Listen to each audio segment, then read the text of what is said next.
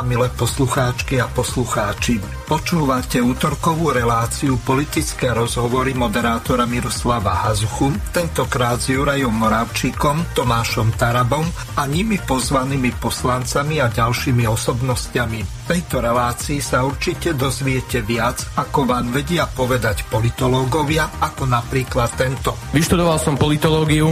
Málo kedy sa dá s politológiou v praxi niečo robiť. Ľudia stále volia Fica a Smer. Ja ako politológ sa ich občas pýtam, prečo stále volíte Fica, že nevadia vám všetky tie kauzy. Oni im povedali, že dobre, každý má nejaké chyby, ale pozri sa, nie je ten Fico až taký zlý, veď dal nám aj vlaky zadarmo.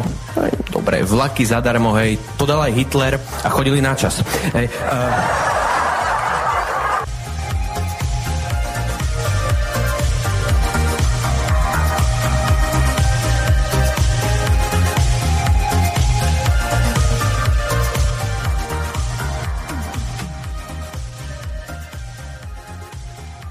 Vážená milé poslucháčky a poslucháči, vítam vás pri ďalšom vypočutí si relácie politických rozhovorov s Tomášom Tarabom, ktorého srdečne pozdravujem. Pozdravujem pekne všetkých poslucháčov. Výborne. Ďalšími našimi hostiami budú Darinka Mosna, ktorú tiež pozdravujem. Ahoj Darinka. Ahoj Mirko, pozdravujem poslucháčov. Pekný večer. A tretím našim hostom je Filip Kufa, ktorého tiež pozdravujem. Ahoj Filip.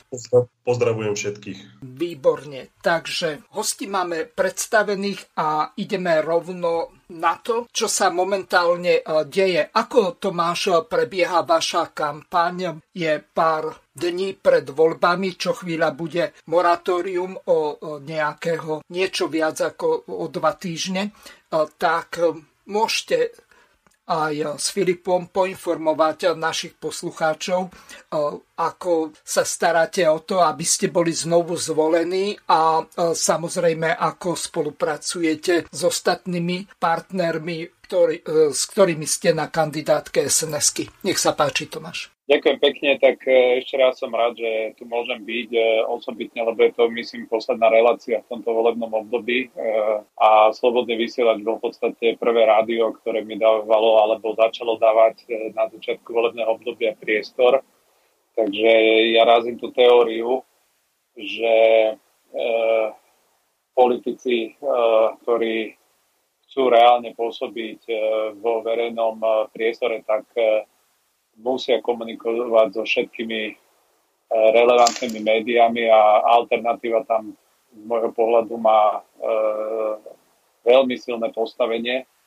A už aj teraz v tomto čase, keď e, som v podstate častejšie pozývaný aj, keď to tak nazveme pejoratívne, do, do mainstreamu, tak e, každé jedno pozvanie do alternatívy ja vždy príjmem a, a tomto chcem zostať verný aj po voľbách v prípade, že by som aj získal dôveru od ľudí ďalej, pretože, pretože tie médiá sú neodmysliteľná súčasť a dnes vidíme, že za posledné 4 roky alternatívne médiá e, získali na Slovensku násile aj tomu dopomohol podľa mňa ten COVID a cel, celková tá miera a spôsob, akým e, informovali doteraz, e, doteraz e, mainstreamové médiá nekorektným spôsobom o ostatných protagonistoch, ktorí sa im nepačili. Takže my v tejto, ako jedna je to teda poďakovanie, ale po druhé, toto chcem zadeklarovať aj za nás, za politiku, čo sme aj na kandidátke SNS, že my po voľbách budeme raziť teóriu, že alternatívne médiá musia mať úplne adekvátne zastúpenie, aj pokiaľ ide o informovanie. Ja si viem plne predstaviť, že veľa informácií budeme môcť posúvať napríklad na verejnosť tým, že by sme napríklad ich posúvali cez alternatívne médiá, pretože je nenormálne, že niektorí politici robia cieľene zvyšujú vlastne počúvanosť eh, mainstreamových médií tým, že im dávajú exkluzívne výstupy a informácie a podobne a na druhej strane rádoví eh, ľudia sa nevedia dostať k informáciám Dobre, eh, Filip, ty ak, Aký máš pohľad na túto vec, ktorá sa deje momentálne ohľadom predvolebnej kampane? Okrem Tomáša snáď Andreja Danka, tak takmer nikoho nepozývajú. Ja som dnes mal podvečer alebo skôr popoludní reláciu, kde hosťom bol Miroslav Radačovský. Ten sa zmienil o tom, že jeho dlhé roky nikto nepozve. Možno, že kvôli tomu, aké má názory, ale to nebudeme riešiť teraz. Ako sa ty díváš na to, že vás nepozývajú do médií? Myslím mainstreamových. Tak tu nie, že teraz pred voľbami nás nepozývajú, mňa ani počas volebného obdobia nepozývali. E, v podstate do, dosť málo. Tomáš Taraba bol no, zo párkrát. Ja som za celé volebné obdobie mal dvakrát z teatrojky pozvánku. Aj obidva razy som to prijal, že ja nemám problém ísť zadiskutovať. To sme mali, raz téma bola medvede a druhýkrát bola ochrana prírody. Čiže ja to môžem sa pozrieť aj dozadu, že to je v podstate totálna ignorácia a to je bez ohľadu na to, že či sa venuješ nejakej téme, nevenuješ, lebo mne mnohí známi hovorili, že čo nejdeš do tých diskusí, aj keď bola reforma národných parkov, však vieš o tom hovoriť, ja sa smiem, ale však to není o tom, že či človek chce, či vie diskutovať, alebo čo, ale však celé je to o tom, že proste nikto vás nepozve. Ja sa pýtam, tak kde mám ísť potom, keď ma nikto nepozýva. Vrajím, že využívame tú alternatívu, jak to Tomáš povedal, to sme mali priestor vlastne aj tu na, u teba. Hej, však e, my sme párkrát e, o týchto témach sa bavili aj vtedy, keď boli živé, keď sa tie zákony primali. Uh, bol som u Martiny Šimkovičovej v TV Slován, hej, tak hovorím, tam na, naozaj v tej alternatíve sme mali oveľa širší priestor ako v tom mainstreame. Tam jednoducho, keď nepritakávaš na niektoré veci, tak mám taký dojem, že si potom v nemilosti a snažia sa ťa vytesniť, aby, aby si proste, nedaj Bože, nedostal eh, priestor a aby sa, nedaj Bože, ľudia eh, proste dozvedeli o tebe, o smerovaní, o smerovaní strany, o víziách a tak ďalej.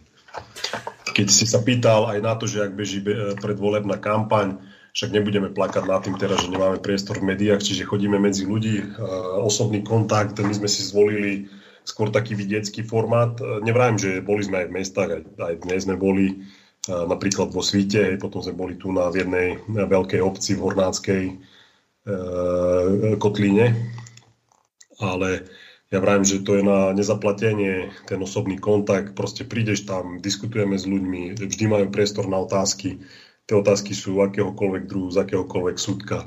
Ľudia sú spokojní mnohokrát, teda mnohokrát, poviem, že v tých obciach nám povedať, že viete, že vy ste prvá strana alebo prví politici, čo tu vôbec medzi nás prišli. Hej.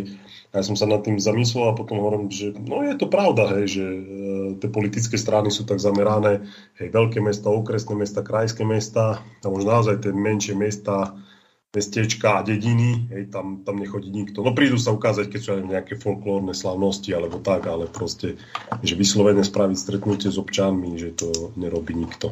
A myslím si, teda myslím si, však zažil tom, som to, z, veľa tých akcií som robil, sme chodili spolu s mojim mocom Štefánom Kufom, potom Rudo Huliak z Národnej koalície chodieval a tá odozva bola, e, bola pozitívna medzi tými ľuďmi. Akože cenili si to, že sme prišli medzi nich, že, že mohli sa teda aj pýtať, že, že jednak mali kontakt priamo s Národnou rádou, čo sa deje, lebo však e, ja osobne už štvrtý mesiac, hej, chodím takto medzi ľudí, čiže to už je nejaká doba. Obehli sme desiatky, desiatky tých obcí. My sme to robili v tom formáte, že sme sa, možno, že tak viac sme boli trocha zameraní na, na obce, teda v blízkosti národných parkov. Chodili sme síce aj inde, ale však tá reforma sa udiala za Budája a to bola práve aj naša iniciatíva, že sme dokázali ubrániť, lebo ten pôvodný koncept, pôvodný návrh bol oveľa extrémnejší, ako sa vo finále prijal, ten návrh zákona. A to bolo práve vďaka tomu, že aj sme chodili medzi ľudí, aj sa robili tie protesty, lebo ľudia zostali takí, no prijal sa zákon. A hovorím, áno, prijal sa, ale nepodarilo sa im dosiahnuť to, čo chceli. A hovorím, teraz to robia cez zonáciu, hej, si uzurpujú tu moc aj naďalej. A hovorím, 30. septembra sú voľby, hovorím to aj ľuďom, lebo sa pýtajú, či bude lepšie alebo horšie. No ja sa usmiem vždy, ja hovorím, no podľa toho, jak budete voliť a či pôjdete voliť vôbec. A také tie narratívy, že voľby nič nezmenia, tak, lebo tiež, nám to, tiež som to zažil, hej, mi to tam niekto vykrikoval, že sa zmeníte pri koritách a to, a to voľby nezmenia nič. A hovorím, že vážne, že ani 30. septembra si myslíte, že voľby nič nezmenia, že nie. No dobre, v zmysle tejto logiky potom, ale ani v roku 2020 sa nič nezmenilo voľbami. No, zostali zaskočení a hovorím, zmenilo sa. Že ale k horšiemu. No a nechoďte voliť 30. septembra a uvidíte, jak nás Bratislava preskočí, jak nás progresívci preskočia. Hovorím, lebo jednu vec, čo sa od nich môžeme učiť, oni sa mobilizujú a vedia sa zmobilizovať do tých volieb. A hovorím, a keď nepôjdete vy voliť, keď nepôjde voliť vidiek, keď nepôjdu uh, voliť ľudia, aj čo my sme tu prešli Liptov, Spíš, Orávu, Kisuce, Hek, Gamer, Hore, Východ sme boli. No, no tak budete potom vidieť, ak nás Bratislava preskočia, progresívci tu budú rozkazovať. Takže Dobre, celkom dobre si mi Filip nahral prvá zvuková ukážka o zaostalej Slováči, ako sa vyjadril Šimečka. Tu v tejto zvukovej ukážke budeme počuť aj Tomáša Tarabu, ktorý to celkom dobre okomentoval a potom dá možnosť sa aj vám k tomu vyjadriť. Takže ideme na to. Drahí Slováci, vo voľbách si vyberáte nielen politikov, ktorí vám slúbujú, čo so Slovenskom chcú urobiť, ale predovšetkým je dôležité si všímať, za čo vás títo politici považujú ešte pred voľbami. Myslím si, že volebný proces je niečo ako, kľudne to môžeme nazvať, zásnuby, ako keď niekto príde a za nejakou ženou a povie, že by si ju chcel zobrať za manželku, aby mu dala tú dôveru. A predstavte si, že počas týchto zásnub by muž povedal žene, ako je zaostala, škareda, ako sa za ňu hambí. Progresívne Slovensko ešte pred voľbami ukázalo, za čo vás Slovako považuje. Pozrite si teraz video, kde otec predsedu Progresívneho Slovenska sa vyjadruje na adresu Slovákov. Považuje vás, že ste minimálne 18 rokov zaostalejšie ako, mentálne zaostalejšie ako ľudia v Českej republike. Myslím, že sme o viac než 18 rokov pozadu. Um... Považuje vás, že ste totálna sedlač, ktorá sa môže voziť na drahých autách a bývať v drahých domoch, ale ste mentálne na úrovni 19.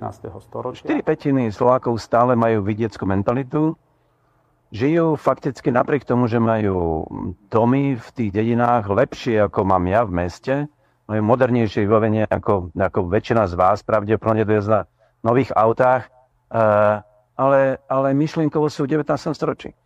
Uh, a toto je problém proste špecificky slovenský proste vidieť, sed, ostsedliaci uh, sa nevedia vyrovnať akoby s moderným a svetom. najmä považuje za veľký problém, že ešte na Slovensku ľudia veria v Boha. Češi prestali veriť na Božiu spásu. Akože v podstate sa na to vykašľali. No a keď neveríte na Božiu spásu, tak vám LGBT môže byť ukradnuté. Uh, to Slováci ešte stále veria. A to je ten strašný problém. A ja tým Čechom v tomto závidím.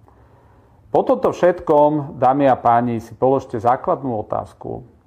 Čo títo ľudia pre vás urobia, keď už dnes vás považujú priamo za odpad? Za ľudí, ktorí nie sú schopní mentálne vnímať výzvy 3. tisícročia. Takže skôr ako uveríte týmto ľuďom, ktorí vás majú za nič, myslím si, že treba vo voľbách ukázať, že oni sú tí, ktorí sú veľké falošné nuly. Darinka, tvoj názor na to, čo sme si teraz vypočuli, lebo Tomáš to už okomentoval? No, no, ja som mala dneska z hodov okolností uh, veľmi zaujímavý telefonát. Uh, týkal sa pána Šimečku staršieho a volala mi moja uh, známa, ktorá žije vo Viedni. Uh, rozhorčená, že prišla jej dcera domov a povedala, že budú mať v škole vo Viedni na gymnázium, volá sa to reálne gymnázium Komensky, že budú mať prednášku s prozaikom a publicistom, so Šimečkom starším a dô, dôvod e, jeho návštevy je diskusia so študentmi na tému predčasné voľby a slovenská spoločnosť v predvolebnom stave.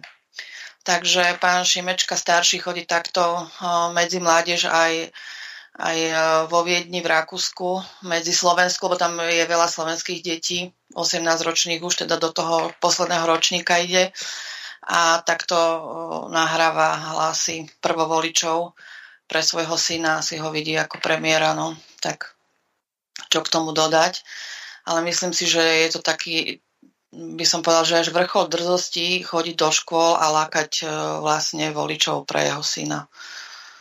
No, tak to je taký obraz. Asi.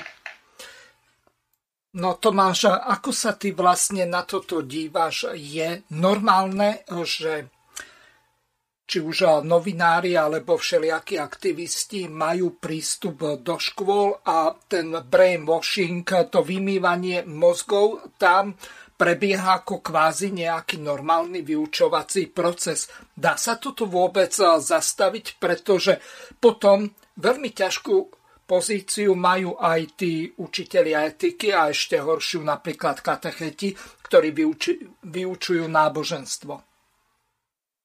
Pozri, ja chcem veriť a za nás to teda deklarujem, urobíme všetko preto, ak by nám ľudia dali dôveru Slovenskej národnej strane a budeme mať do toho, čo rozprávať, pretože dnes je jasné, že SNS má najväčší koaličný potenciál zo všetkých strán, preto e, my aj si dávame pozor na to, aby sme napríklad na takú republiku v ničom neutočili, ale na druhej strane jasne je vidieť dnes, že Slovenská národná strana hlas, ktorý je nám daný, tak e, ten nielen vie skončiť, e, že SNS bude v parlamente, ale reálne máme aj šancu mať na dosah to, že vieme veci reálne meniť, pretože nikto relevantný, ktorý by do vlády vedel s nami, nás, e, nás toho nevylučuje a nevylúčil. A práve preto je dôležité ten hlas Slovenskej národnej strane dať, pretože, pretože my sme není popreprietaní so ženými mimovládkami politickými, ani sme to e, nikdy ne,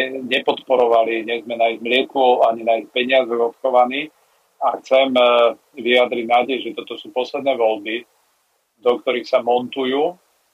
Montujú sa presne takýmto spôsobom, že e, zobrali si vlastne slovenské školstvo ako takú ideálnu zberňu pre nich potenciálnych hlasov a chodia medzi tých mladých ľudí, ktorí ešte proste majú také vlastné videnie sveta a, a opíjať rožkom, a, a ťahajú im tam motuziky a toto, čo robí starý Šimečka, že sa z neho stala obyčajná marketingová trúba svojho vlastného syna. A videli ste tieto vyjadrenia, to sú ľudia, čo z hĺbky duše opovrhujú Slovenskom, opovrhujú slovenským národom, našimi dejinami, našim všetkým. Toto je len krátky extrakt, toto, čo som vyťahol, pretože nechcel som to video robiť dlhšie, ale tam zazneli ešte iné perly na adresu nás. Takže ja na toto dávam veľký dôraz.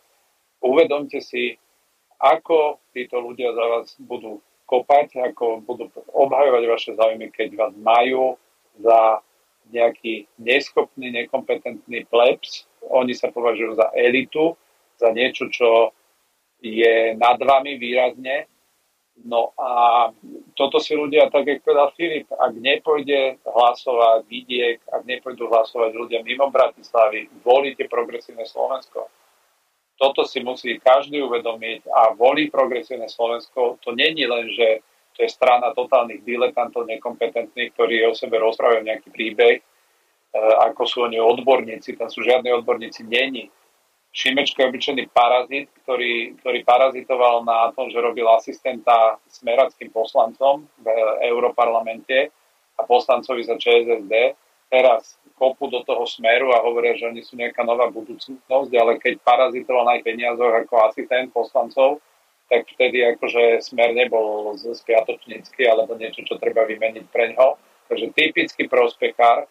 A druhá vec, ktorá je, e, sa tých odborníkov, čo tam oni majú, však to je teraz na, na, natreli e, jazdné pruhy v Bratislave, tých expertovia na dopravu a ten pruh v Bratislave je uši, ako je zákopná šírka autobusu a došlo tam k havárii.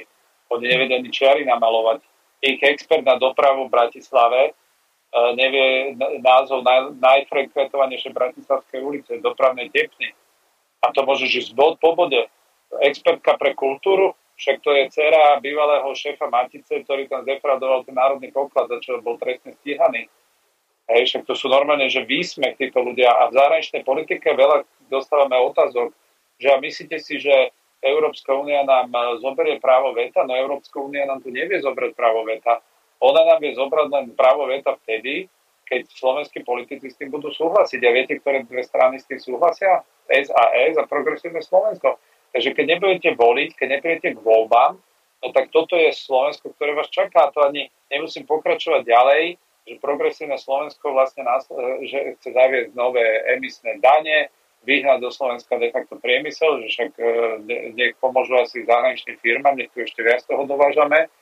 Progresívne Slovensko chce dať nový trestný čin hanobenia rodu, čo znamená, oni chcú robiť dve veci, že na jednej strane sa sami môžete deklarovať, že či ste muž alebo žena podľa vlastného pocitu. A teraz, keď niekomu poviete, že vy ste žena, aj keď ste očividne chlap, a on vás nazve omylom potom, že e, podľa chlapského rodu, no tak on vás zažaluje, že ste ho ponižili a že si robíte dobrý deň z jeho rodu a dostanete 5-ročnú pasu, však to je trestný čin, ktorý chcú zaviesť. Takže to je jedna banda psychopatov, pre mňa extrémistov, ktorá má byť izolovaná na politickej scéne, nikto príčetný sa s nimi nemá vôbec čo baviť a preto ja žasnem nad kresťansko-demokratickým hnutím, že túto že túto bandu oni nevedia jednoznačne vylúčiť z akékoľvek spolupráce. Bol som na Markíze v debate s Mikloškom, pýtal som sa o to verejne, ste to mohli počuť, a odpovedal, že čo mňa je do toho, že oni to oznámia ľuďom minútu po voľbách. No tak e, ak chcete voliť stranu mačku vo vreci, pri ktorej nebudete vedieť, čo po voľbách urobiť, no tak voľte KDH. Ja vám garantujem, že tak, jak 4 krát zradili a išli s liberálmi do vlády, tak to urobia aj 5 krát len to nazvú nejak iná tie veci a povedia, že no, my sme ochronili Slovensko predtým, tamtým, to je ako keď Saska, keď si pamätáte, tvrdila, že oni nikdy nebudú súhlasiť s plošným testovaním a potom to nazvali celonárodný screening a už to s tým súhlasili. Takže treba hrať s ľuďmi otvorenú hru, my hovoríme, toto nie sú pre nás partnery v ničom. Starý Šimečka samozrejme, že bude chodiť e, lobovať pre svojho syna, že však e, rád by mal synčeka premiéra a my urobíme všetko preto, aby premiérom nebol. A pre, a práve preto aj chcem ľuďom povedať, je dôležité voliť národné strany, ale osobitne je dôležité voliť národné strany, ktoré budú mať možnosť byť vo vláde a to dnes, túto istotu, ak, ak by, by bola možnosť vytvoriť národnú uh, vládu, tak to má dnes SNS, pretože nejde len o to vykrikovať v parlamente, ale ide o to, aby konečne sme tieto veci dokázali na Slovensku zmeniť, aj čo sa týka týchto mimovládok. Dobre, ideme na ďalšiu celkom zaujímavú ukážku. Tá je e, zo zahraničia, hoci to nahrali Noro Lichtner a Adriana Repčok. E, ako sa vlastne e, dokázal veľmi rýchlo zmeniť Londýn z pôvodne, neviem, či to nazvať normánskej alebo vikingskej civilizácie, na e, súčasnú multikulturálnu. Toto mňa tak zarazilo, že som tomu skoro ani nechcel veriť a fakt je to veľmi dobre povedané. Starostom Londýna je, jak sa volá, Sadik Khan, hej, Sadik sa volá, hej, Sadik. To, tu ho máte, pozrite sa. To je, to je taký Brit, že... Uh, kokaj tu, hej.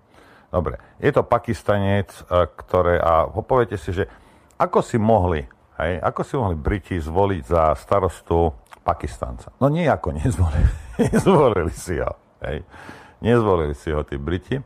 A on sa nechal počuť, že uh, Londýn bol... To, to, to, je, to, to, je jeden, toto je niečo hrozné, tento človek. Hej. Tí, čo ste vo Veľkej Británii a sledujete správy, tak viete, čo z tohto kreténa vypadáva. Ale jedna z vecí, ktoré povedal, bolo, že, uh, že oh, však Londýn bol vystavaný imigrantmi. Hej a že Londýn bola vždy multi, bolo vždy multikultúrne mesto. Hej. Čo jedno aj druhé je lož, samozrejme, hej, ale proste on to povie, lebo čo? Nič. Hej, nič sa nezmení, nikto ho za, nebude trestať za to, že, že klame a sa mu zhuby práše. Toto je len také memento pre Slovákov. Hej. Ja viem, že vy ste si, ja neviem čo, a, furt, a to nemôžu urobiť a toto a potom ťa nechali na hranice, potom ťa zavreli, deti ti mučili a kde aké veci, ktoré si si pred 5 rokmi myslel, že to sa nemôže stať, sa stalo. sa stalo. Hej. To by predsa neurobili. Takisto, hej, a keď budeš voliť progresívne Slovensko, tak počítaj s tým, že manželský pár, máte syna 13-14 ročného, keď sa narodil, tak ste sa chvíľku dohadovali a nakoniec ste si povedali, že ho budete volať Martin, Martinko, Martinko sem, Martin, Martinko tam. Jedného dňa ti príde zo školy nabudený týmito, e, týmito hajzlami progresívnymi a poviete, že ja som, ja som dievča. A budete ma volať, ja neviem, Šeherezáda. Martin. Šeherezáda. Hej. A ty, hej, volil si, alebo zvoliť, budeš si voliť progresívne Slovensko, však to je to najlepšie, čo môže byť a ty občas, lebo však Martin, Martin, hej, veď však furt je to ten tvoj syn, aj, nech už si hovorí, čo chce. Ty mu občas povie, že Martin, a ja sa ten chlapec na série, lebo nevolá Šeherezáda a nahlási ťa. Hej. A obidvaja kreténi, rodičia, ktorí ste volali Progresné Slovensko, pôjdete na 5 rokov do basy, lebo svojho syna Martina ste nevolali Šeherezáda. A toto nie je, že oni to chcú robiť. Oni sa už o toto pokúsili, len to neprešlo parlamentom. Hej. Nezabúdajte na to. No a teraz poďme sa, vráťme sa k tomu Londýnu len tak na chvíľu. Počkaj, počkaj, no. počkaj ešte, keď si hovoril transgender, tak sa pozrite do Kanady, ako to môže o pár rokov vyzerať u nás. Robert Hogland strávil dva mesiace v kanádskom väzení za to, že sa o svojej cére verejne vyjadroval ako o dievčati. Stalo sa tak počas toho, ako odporoval rozhodnutiu súdu, ktorý dieťa uznal za spôsobilé užívať hormóny opačného pohľavia. Odvolací súd tento mesiac rozhodol, že Hogland do väzenia sa nevráti a nebude musieť zaplatiť pokutu 30 tisíc kanadských dolárov. Informoval o tom denník The Daily Wire. Ehm, tá dcera toho Roberta Hoglanda má 12 rokov. Len tak mimochodom. Tak len aby ste videli, že kde to, kde to uh, smeruje. No, tak poďme k tomu do Londýnu teraz. Hej. A Londýn nevystávali migranti, Londýn nebolo vždy multikultúrne mesto. To je jedno, čo Sadiq Khan rozpráva, tento, tento hajzel, proste to nie je pravda, je to lož. Hej, je to lož. Ono dnes, nejaký mladý, máš 20-30 rokov, blbý si jak traky, lebo počúvaš iba Markízu a čítaš, ja neviem čo, denní gen, a pozrieš sa na obrázky a na, na ja neviem čo, možno si aj bol v Londýne a vidíš, že proste koľko je tam kultúra, si povieš, že hm, vlastne to môže byť pravda, čo sa Dick rozpráva, ale nie je to pravda, lebo je to lož. V roku 1961, hej, 60 rokov toto trvalo. V roku 1961 bolo bielých Britov v Londýne 97,7%. V roku 1971 keď už končila tá ich ríša, hej, to impérium britské, tak to kleslo na 93%. Migrantov bolo iba, alebo teda nebielých Britov bolo iba 7%. Rok 1981 86% bielých Britov v Londýne. V roku 1991 80% Britov, bielých Britov v Londýne. Potom to bolo celkom, takto sa to držalo, až netvor, hajzel, ktorý nemá k ľudskému životu, ale, ale absolútne žiaden vzťah. Tony Blair bol zvolený v roku 1997 a v roku 2001 to už bolo 60% iba. 60% bielých Britov v Londýne. V roku 2011 už ich bolo iba 45% bielých z 97,7%. Za 50 rokov to kleslo na 45%. A v roku 2021 ich bolo 37% bielých Britov žijúcich v Londýne. Tak sa len zamysli nad tým. Za 60 rokov zo skoro 100% na tretinu. Hej? Len aby ste vedeli, ako fungujú, ako fungujú títo nácko. No dobre, až na to posledné slovo, že náckovia mal povedať asi liberálni fašisti, tak by som so všetkým súhlasil.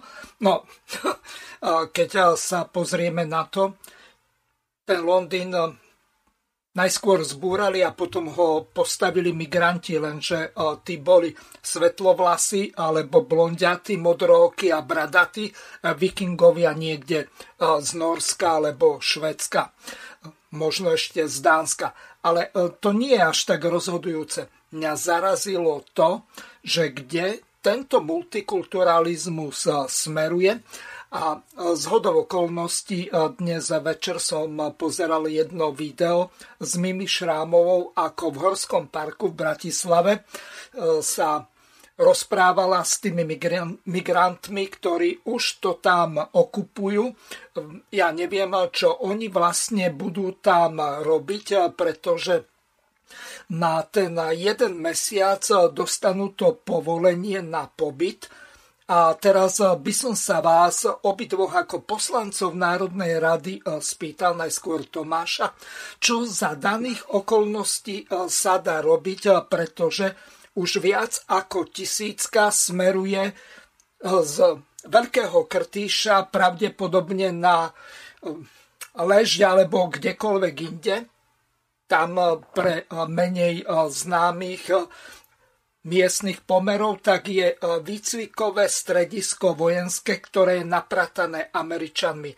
Ja mám veľmi zlý pocit, že tí mládežníci vo veku od 20 do nejakých 30, 32, možno 35 rokov, tak to sú naverbovaní ľudia, ktorí z toho ISILu e, prechádzajú a možno, že ani až tak veľmi neklámu, že sú e, zo Sýrie. To sú bojovníci, ktorí pravdepodobne budú preškolení na západnú techniku a možno pôjdu bojovať e, niekde na Ukrajinu. Ak ešte horšie nevymyslia. Ako vy sa dívate na tento problém, pretože Slovensko zaplavujú migranti je ich už údajne viac ako 25 tisíc a to je len začiatok krízy. Najskôr Tomáš.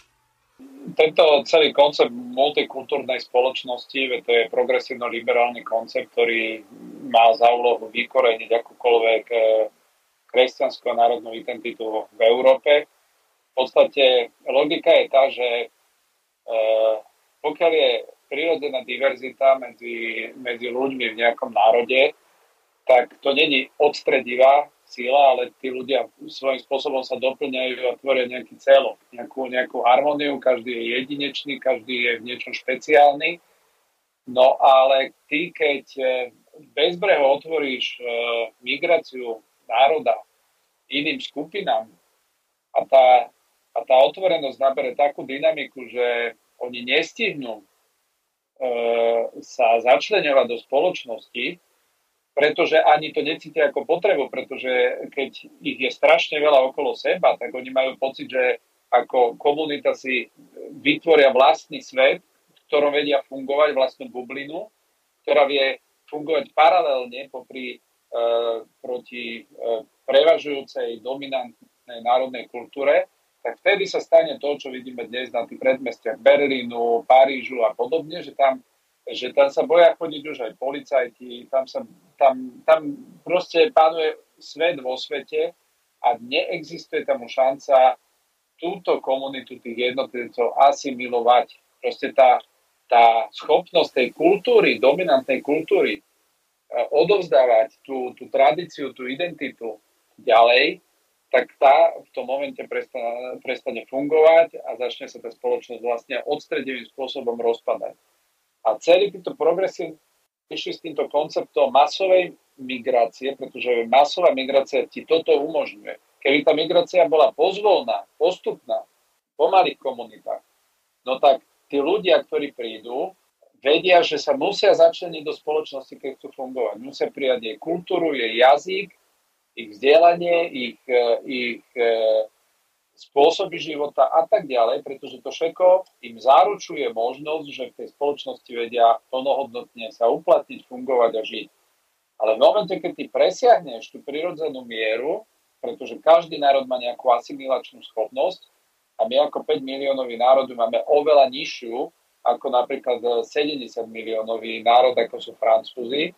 Najvyššie tí, ktorí majú tieto kolonizačné ešte minulosti, tak oni majú inú, by som povedal, otvorenosť k tým k tej inej identite, tak v tom momente, keď sa z toho stane masová vec, tak sa nevieš vyhnúť tomu, že vlastne si importuješ inú kultúru do svojej spoločnosti, ktorú budeš musieť nie, že s ňou e, ju nejak začleniť, ale budeš ju musieť kompletne tolerovať ako niečo, čo je plnohodnotne e, fungujúce popri tej dominantnej národnej kultúre. No a toto je ich koncept, ktorý je postavený na tom, a to sa napríklad stalo v Kanade, že oni vedia, že títo imigranti, ktorí keď dostanú povedzme do 5 rokov papiere a občianstva a tak ďalej, tak oni v drvivej väčšine majú tendenciu voliť nie národné strany, pretože oni k tomu národu nemajú žiaden cit, žiaden vzťah. Oni,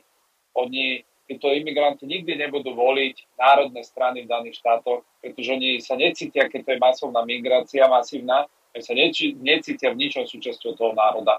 Oni sa cítia, že sú súčasť nejakého štátu, ale ako samostatná jednotka. A vtedy oni majú tendenciu, títo ľudia, voliť tie progresívno-liberálne strany, ktoré im slúbujú čoraz viac by som povedal, prídavkov, čoraz väčšiu benevolentnosť, čoraz menšie nároky na to, aby boli plne asimilovaní a prekrývajú to tými žvástami o tej multikultúrnej spoločnosti, aká je to obohacujúca vec a tak ďalej. Ona je obohacujúca do momentu, kedy z toho neurobíš proste masovnú, masívnu cieľenú politiku na likvidáciu národa. A toto je to, čo robia oni teraz. A e, pamätáte si, pred pár mesiacmi sme riešili na Slovensku takú vec, že e, existuje tu nadácia otvorenej spoločnosti, ktorá mala tuším koľko 21 miliónov eur dostať. A tých 21 miliónov eur malo ísť na pomoc imigrantami. A zrazu tí imigranti tu sú.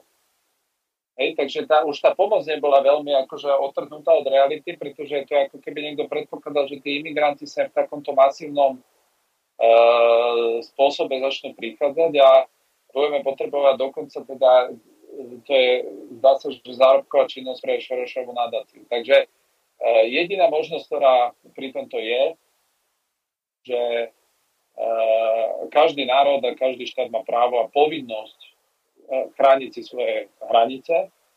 My máme právo vyžadovať, aby tie hranice boli chránené na celoeurópskom kontinente, pretože Európska únia je aj náš, by som povedal, e, e, ako členovia môžeme vyžadovať a máme povinnosť vyžadovať, aby tí, ktorí hraničia ako okolité štáty, aby si plne túto povinnosť plnili. Ale je tak, ako som ja povedal v politickej debate nedávno, Není normálne, že Európska únia dokáže nájsť 12 miliard eur na vyzbrojovanie nového fondu Ukrajiny a nevieme pomôcť Maďarom s ochranou hraníc a nechávame to na jednotlivé členské štáty. Preto v tejto je v záujme všetkých národov, aby tu naozaj vznikol okamžite veľmi prísny a tvrdý e, mechanizmus kontroly vonkajších hraníc, pretože zase buďme realisti, ak e, si niekto myslí, to máš ako na púšti, keď e, púšť sa každý rok rozširuje, rozširuje tým, ako ho fúka. A keď si niekto myslí, že postavím si iba ja trojmetrový plod a mňa to uchráni, no tak e, to je to isté ako na tej púšti, že dobre, e, nahromadí sa piesok a za chvíľu ani 3 metre nestačí, potom nestačí 6 metrov, hej, potom 12 metrov nestačí. To znamená, toto my nevieme preklenúť iba ako my, samostatne my na túto potrebujeme ucelenú spoluprácu, ale ktorá je myslená vážne, pretože Brusel o tej ochrane hraníc rozpráva iba akože. Ja som hlboko presvedčený, že ich cieľom je zaplaviť Európu čo najviac migrantami, pretože to je koncept týchto progresívnych liberálov, cez ktorý oni vedia, že vedia oslabiť všetky národné a konzervatívne síly v Európe. A preto my za Slovensko môžeme povedať, pozrite sa, pre nás ako Slovakov sú tri také veci, ktoré okamžite potrebujeme urobiť. Poprvé, ja odmietam počúvať tie výhovorky, že medzi nami a Maďarskom je 660 km hranica, však to sa nedá ustražiť. Keď si pozrieš... No dobre, uh, počkaj Tomáš, tá hranica je naozaj 650 km, len nikto nepovedal, že koľko je tam vodných tokov, napríklad Dunaj, Ipel a Presne. ďalšie. Tam Stačí e, strážiť e, tých zopár mostov a dronmi e, sledovať, že či náhodou niekto na nejakom člne sa nesnaží preplávať ten Dunaj. A to je aká jasné, robota? Jasné, to není žiadna robota, ale najmä keď sa tu všetci tvária, ako, ako vedia pomaly chirurgicky riešiť konflikt na Ukrajine a títo hlupáci nevedia ani uchrániť naše vlastné hranice, že to je úplne výsmech. No a druhá, ale to, čo je podstatná vec, my potrebujeme vyslať úplne jasný signál do Afriky, že neskúšajte sem prísť, pretože aj keď sem prídete, nič vám to nepomôže, len ohrozujete svoj život zbytočne. Keď preplávate more, tak jediné, čo s tým docielite je, že do preplávate more, žiadne papiere v Európe nedostanete, maximálne čo sa vám stane, že budete chytení a budete dáni do nejakého, do nejakého utečeneckého tábora, kde, sa, kde budete až do momentu, keď sa o vás nerozhodne a pri 99% sa rozhodne negatívne a potom pôjdete tak či tak domov. To znamená, tento signál, keď sa vyšle napríklad aj zo Slovenska, to znamená, že keď tí, ktorí sú vo veľkom krtiši, vyšľú domov informáciu, že viete čo, chytili nás tu a nikam nás ďalej nepustili a tu musíme čakať A už to je pozitívnejšia informácia ako to, že ich niekto len tak nechá, budú tu neprizorne sa pohybovať po Slovensku. Ale pointa, ktorá je, že Európa toto musí vyslať, že my tu nie sme otvorená náruč pre ekonomických migrantov, pretože dnes vám stačí povedať, že ste zo Syrie alebo z Afganistanu, všetci majú stratené doklady, ale zaujímavé, že mobil nestratil ani jeden, všetci stratili pasy, ale nikto nestratil mobil No a všade sú muži, deti maximálne, ale ženy až tak nevidíš. To je 90% mužská imigrácia, to znamená, pýtam sa, že čo sú to za, za barbarov, že teda tie ženy tam nechali v tých vojnových zónach a oni sa teda vydali na, do sveta. Takže idú presne tak, aká je tá logika, že oni sem prídu a potom budú žiadať e, spájanie, rodín. Takže... Scelovanie rodín. Mhm, jasné. Áno, takže to... Dobre, páči.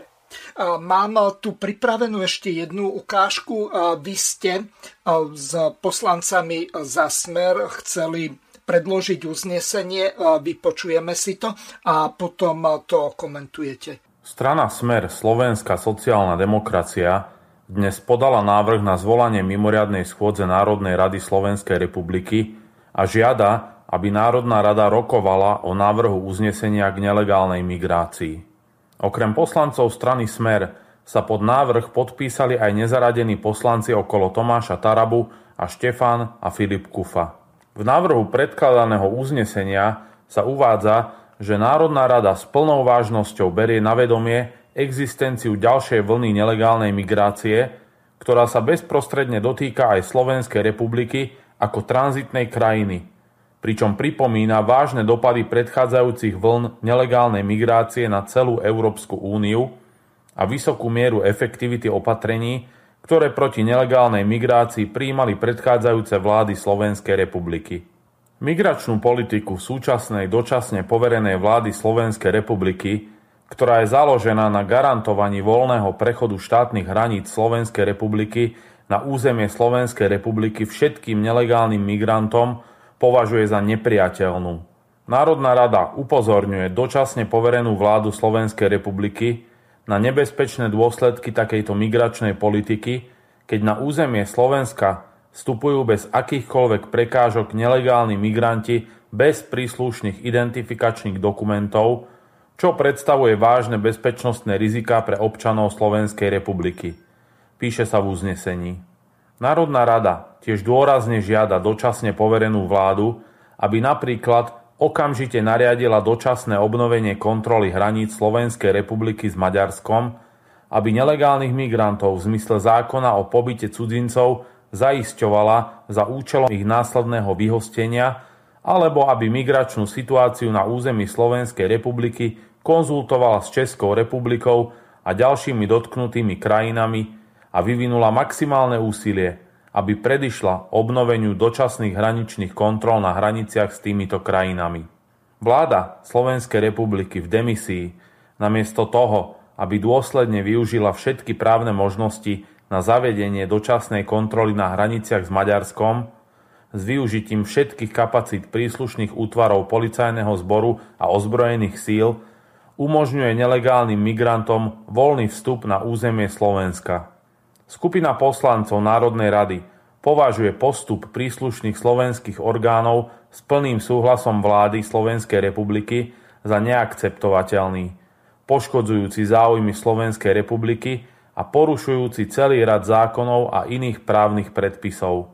Z tohto dôvodu skupina poslancov Národnej rady Slovenskej republiky navrhuje, aby Národná rada na svojom mimoriadnom zasadnutí prerokovala a schválila návrh uznesenia k nelegálnej migrácii, ktorý obsahuje nielen charakteristiku súčasnej situácie, ale ktorým Národná rada dôrazne žiada vládu v demisii, aby rešpektovala slovenské zákony, bilaterálne a multilaterálne medzinárodné zmluvy, ktorým je Slovenská republika viazaná a okamžite prijala opatrenia eliminujúce negatívne dôsledky nelegálnej migrácie. Slovensko je zamorené migrantmi, polícia kolosálne zlyháva a krpec Komárna Hamran zvolal tlačovku, aby všetkým oznámil, že za to môže Robert Fico. Predseda KDH Majersky vyhlásil, že LGBTI je pliaga. Potom došiel domov, kde ho slniečkárka Lexman zrúbala remeňom a tak napísal srdcervúce ospravedlnenie.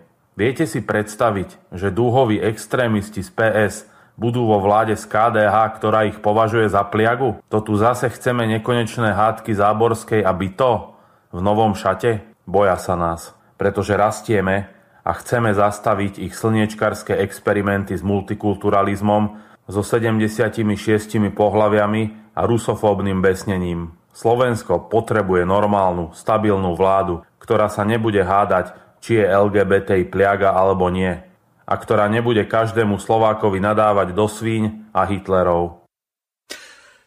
Takže hm, toľko.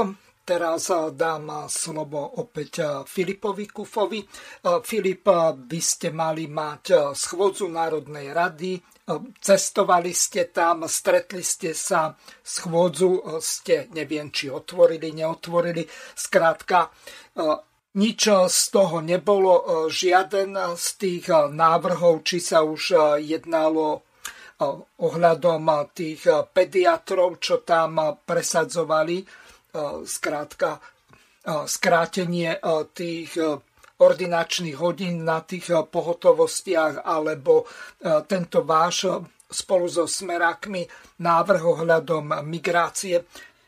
Čo sa to vlastne deje v tej Národnej rade? E, tí ľudia strácajú úplne e, zdravý rozum, alebo každý e, si teraz na, neviem, last minute dovolenkuje ešte niekedy v septembri? Nech sa páči. Tvoj pohľad na to. Mali tu priestor e, takmer 4 roky na to, aby, aby riešili veci. Jak si povedal, teraz na poslednú chvíľu tu zvolávajú schôdze na poslednú chvíľu zrazu išli veľkolepo príjmať zákony, či už o pediatroch, alebo bol tam aj trestný zákon, to bolo na Margo e, toho, keď ten psychicky e, narušený občan, čo tam prenasledoval tú ženu, nakoniec ju aj zabil. Hej, tak teraz sa zrazu spamätali, že jak velice chcú riešiť tieto veci. Čo sa týka schôdze k nelegálnej migrácii, kde sme boli teda aj my spolu podpísaní, ak to tam bolo spomenuté, a ona, ako ten štandard je vždy, že sa 4 krát skúsi otvoriť, aj keď sa to nepodarí, tak tým pádom je po schôdzi. V štvrtok, štvrtok, aj keď, keď sme to vlastne, tak nás bolo 70 ľudí, čo sme sa prezentovali. Bolo to málo, hej, potrebuješ 76 hlasov, čiže ani našu schôdzu sa v podstate nepodarilo otvoriť. Na no tamtie ostatné na tam tých ostatných, čo si spomínal, ako pediatrom a potom ešte k tomu trestnému zákonu. Potom ešte Kolár si tam zrazu vymyslel, že keď e, není dobrá táto schôdza k migrácii, že ešte štvrtú navrhli jej, tak tam dali štvrtú. A to sú v podstate len také, také zúfalstva.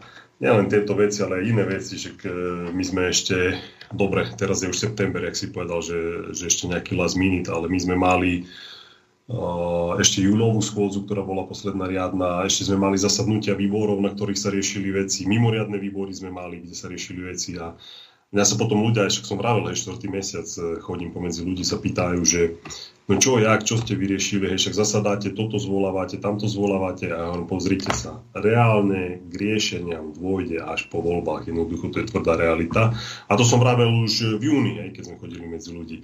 Ale ja viem, že je ešte priestor do, do 30. septembra, kedy budú predčasné voľby.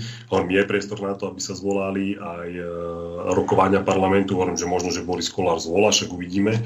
Však dneska už prešiel nejaký čas, tak sme svedkami toho, že naozaj boli zvolávané schôze, iniciovala ich, e, lebo však to boli návrhy týchto poverených e, úradníkov, ej, Čaputovej. Oni to v podstate iniciovali, Kolár to zvolal, ale hovorím, reálne, verte tomu ľudia, tie riešenia prídu až po voľbách a hovorím, veľa bude závisieť od toho, to zopakujem, ako budete voliť, kto úspeje vo voľbách a kto bude skladať tú budúcu e, koalíciu. Takže to je, to je tvrdá realita. Dobre, ešte Tomáš, nech sa páči. Ja by som, Filip, ja by som Filipa doplnil, že viete, to sú také, my sme reálne zvolali schôdzu, lebo sme videli, že Odor nekoná, že tváril, však on je minister vnútra aj, lebo Čurilovci mu vyhodili Šimka, hej, tak on ako verný biely koník Čurilovcov, tak e, keďže ich potrebovalo prekryť, alebo prikryť teda na to, aby, aby e, mohli tu e, mesiac pred voľbami ešte naháňať svojimi primitívnymi, trápnymi politickými kadejakými vyfabrikovanými zločenskými skupinami opozíciu, tak teraz zrazu Odor je zalezený a takúto vec nerieši. Hamran, krčí len plecami, on, ktorý, on, ktorý tam zvoláva tlačovky a má potrebu sa vyjadrovať politikom, tak zrazu on sa nevie vyjadriť ani ku takéto vážne veci, ako je to, že tam behajú ľuďom po záhradách a realizujú kadejaké potreby po domoch a, a títo migranti. No a len krčí pleckami a hovorí, že no, že však máme málo e, vojakov, máme málo policajtov, všetko máme málo, tak vlastne on pre ňa za policia stála iba tých 5 čurilovcov, čo ich tam ponahrávali v tých kanceláriách a to je celé, e, inak sa otočil chrbto celému policajnému zboru a všetkým ľuďom. No a my sme preto zvolili túto schôdzu spolu s Osmerom ako teda zástupcovia SNS v parlamente. No a výsledok bol ten, aký bol, že uh, nedali nám na to hlasy, tak sme to zobrali ako návedomie, ale my uh, to hovoríme otvorene, my sme opoziční politici, my nebudeme pomáhať Čaputovej vláde otvárať žiadne x schôdze. Najvyššie to sú marketingové bubliny, pretože napríklad tá schôdza o tých pediatroch, prosím pekne, to ľudia ani nevedia. Ten zákon mal platiť od 1.1.2024. Tak povedzte mi, ako má logiku, aby táto vláda zvolávala mimoriadnu schôdzu k zákonu, ktorý má platiť od 1.1.2024. Však my nie sme na hlavu padnutí. Takže toto sú také starosti ich, že to, čo riešiť majú, to neriešia. Napríklad je v právomoci vlády, že vlády a Čaputové však nepošlo armádu na hranice s Maďarskom a nech tam chytajú tých prevádzačov. A to na to nepotrebujú parlament.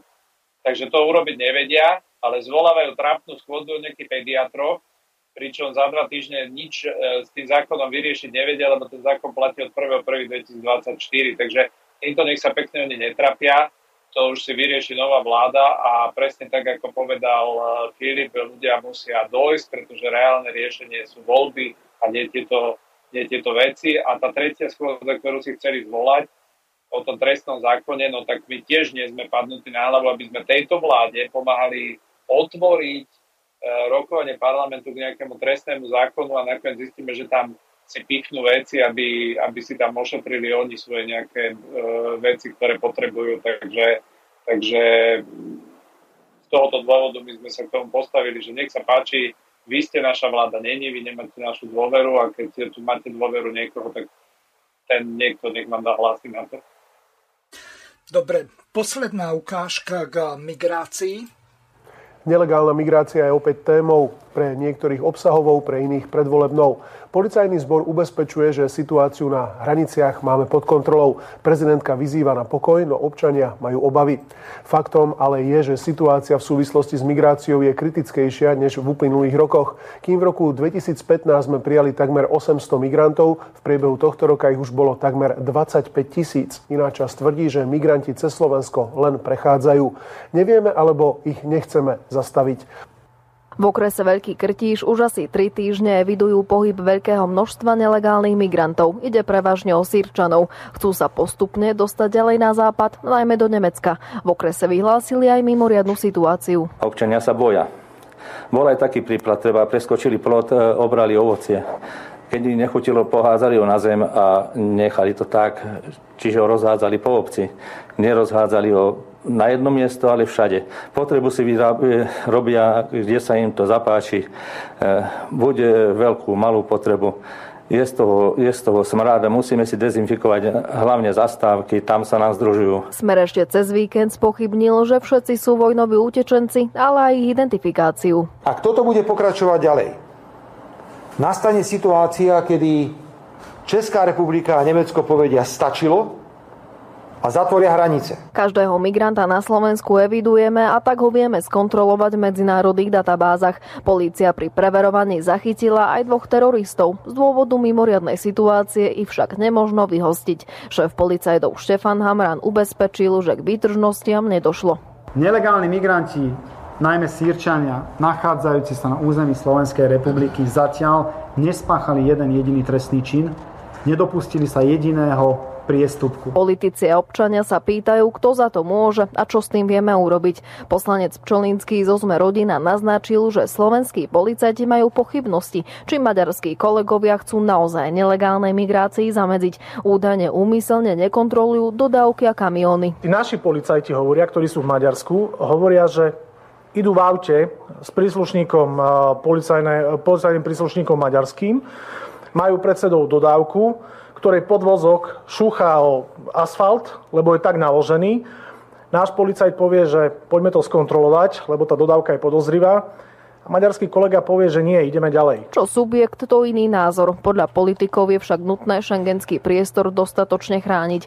Uzavretie slovensko-maďarskej hranice, odkiaľ k nám migranti prúdia, je však podľa Štefana Hamrana nemožné. Polícia nemá kapacity, ale ani peniaze. Ale v nejakom momente, keď Nemecko povie, dobre, oni už nebudú tolerovať ďalšiu migráciu, tak sa ten problém vracia pekne späť. Kapacitne naše policajné zložky nestíhajú robiť administratívne úkony s týmito nelegálnymi migrantami, pretože sme kapacitne tak vybavení, že vieme urobiť nejaký počet denných úkonov. Žiaľ, ten denný nárast počtu migrantov je podstatne vyšší a títo sa nám začínajú tu hromadiť. Veľká časť toho problému vzniká preto, lebo Maďarsko odmieta dodržovať medzinárodné dohody, Schengensku a odmieta dodržovať aj našu bilaterálnu readmisnú dohodu. Prezidentka Zuzana Čaputová bude o migrácii diskutovať s maďarskou prezidentkou Katalín Novákovou. Migráciu považuje za problém, no vyzýva na upokojenie situácie. Je to vážny problém nielen na Slovensku, ale v celej Európe. Slovensko nie je cieľovou krajinou eh, migrantov, ktorí tu sú. Téma nelegálnej migrácie bola otvorená už pred niekoľkými týždňami, keď mali na juhu Slovenska pobehovať migranti po dvoroch rodinných domov. Aj vtedy, ale aj teraz sa pokúša smer otvoriť k téme mimoriadne mimoriadnú schôdzu parlamentu. Diana Štrúsová, Teatri. Takže toľko, Darinka, tvoj názor na to, čo sa momentálne deje a vidíš ty nejaké svetlo na konci tunela, respektíve, neviem, ako by som to dobre povedal, nejaké konečné riešenie s týmto problémom, ktorý čím ďalej viac narastá rozpína sa a zdá sa, že ako keby to nemalo konca. A toto ako keby bol len nejaký začiatok. Vieme, že máme prijatú agendu 2030 alebo 2030, ako to volajú. A e, tam v tých jednotlivých e, článkoch, tuším, že v dvoch, sa píše o tom, že my máme sa správať k migrantom takým ústretovým spôsobom, aby oni sa tu cítili ako doma. My budeme vytvárať pre nejakých migrantov nejaký welfare alebo neviem čo, keď my sa nevieme postarať o tisíce bezdomovcov a o Rómov napríklad. No, tak samozrejme, ja mám takisto ten pocit, že táto vláda tou benevolentnosťou a výhovorkami, ako to nejde, ako sa to nedá, zakrýva nejakú snahu o zmenu tej migračnej politiky k nejakému maximálnemu uvoľneniu pravidiel. Keď sa na to pozrieme, tak len pár dní dozadu Naď vykrikoval, že on žiadneho migranta nevidel, keď na to upozorňovali občanskí aktivisti, hlavne teda v okolí Nových zámkov, tedy ešte to nebol, nebol veľký krtiš, tak uh, Naď, tuším, v nejakej debate, neviem, s kým tam bol, tak sa posmieval uh, tomu diskutujúcemu, že však on bol na, na nejakej predvolebnej diskusii v Nových zámkoch a teda on tam žiadneho migranta nevidel a že teda asi bol v nejakých paralelných Nových zámkoch Takže eh, takto sa k tomu oni stávali, až keď to už zostalo tak eh, vypukli, zostal tak vypuklý problém, že teda veľký krtiš vyhlásil tú mimoriadnu situáciu, tak zrazu eh, všetci zistili, že tu máme nejakých migrantov. Ja by som chcela povedať, že to nie je problém len veľkého krtiša alebo nových zámkov a, a týchto dedín alebo mestečiek, ale e, my to máme aj v Bratislave, presne ak si povedal, že Mimi Šrámová ich našla v Horskom parku, tak ja som bola v obchodnom centre Vajnoria a ono aj tak e, vlastne e, končí tam letisko a tam sú také kríky a tam bivakovalo asi 20 migrantov. Ja som nastupovala do auta, alebo to, tie parkovacie miesta sú hneď vedľa toho, ktorí pokrikovali ako na také mladé dievča, takú tínedžerku, ktorá bola celá v šoku, tak som volala policajtov, teda aby ich odtiaľ odstranili. Ja som sa tam bola pozrieť asi dva dní dozadu, že ak to vyzerá, tak migranti sú tam už není, ale zostala tam taká spúšť, e, miesto plné kartónov a plastových fliaž a oblečenia, čo sa tam asi vymenili alebo vyzliekli. Uh, tuto, ja bývam v Ivanke pri Dunaji a vo vedľajšej dediny, dedine policajti strieľali po tých prevádzačoch do vzduchu, takže ako to vôbec nie je len, len problematika Veľkého Krtiša alebo Nových zámkov. My to máme aj tu v Bratislave, akurát tieto mainstreamové médiá, jak je denní gen, sme a aktuality sa tvária, že to je len niekde a sú proste niekde zhromaždení. Ono to tak vôbec nie je, oni sa pohybujú normálne. Takže to je dosť veľký problém. No a či vidím svetlo na konci tunela, popravde ja ho nevidím.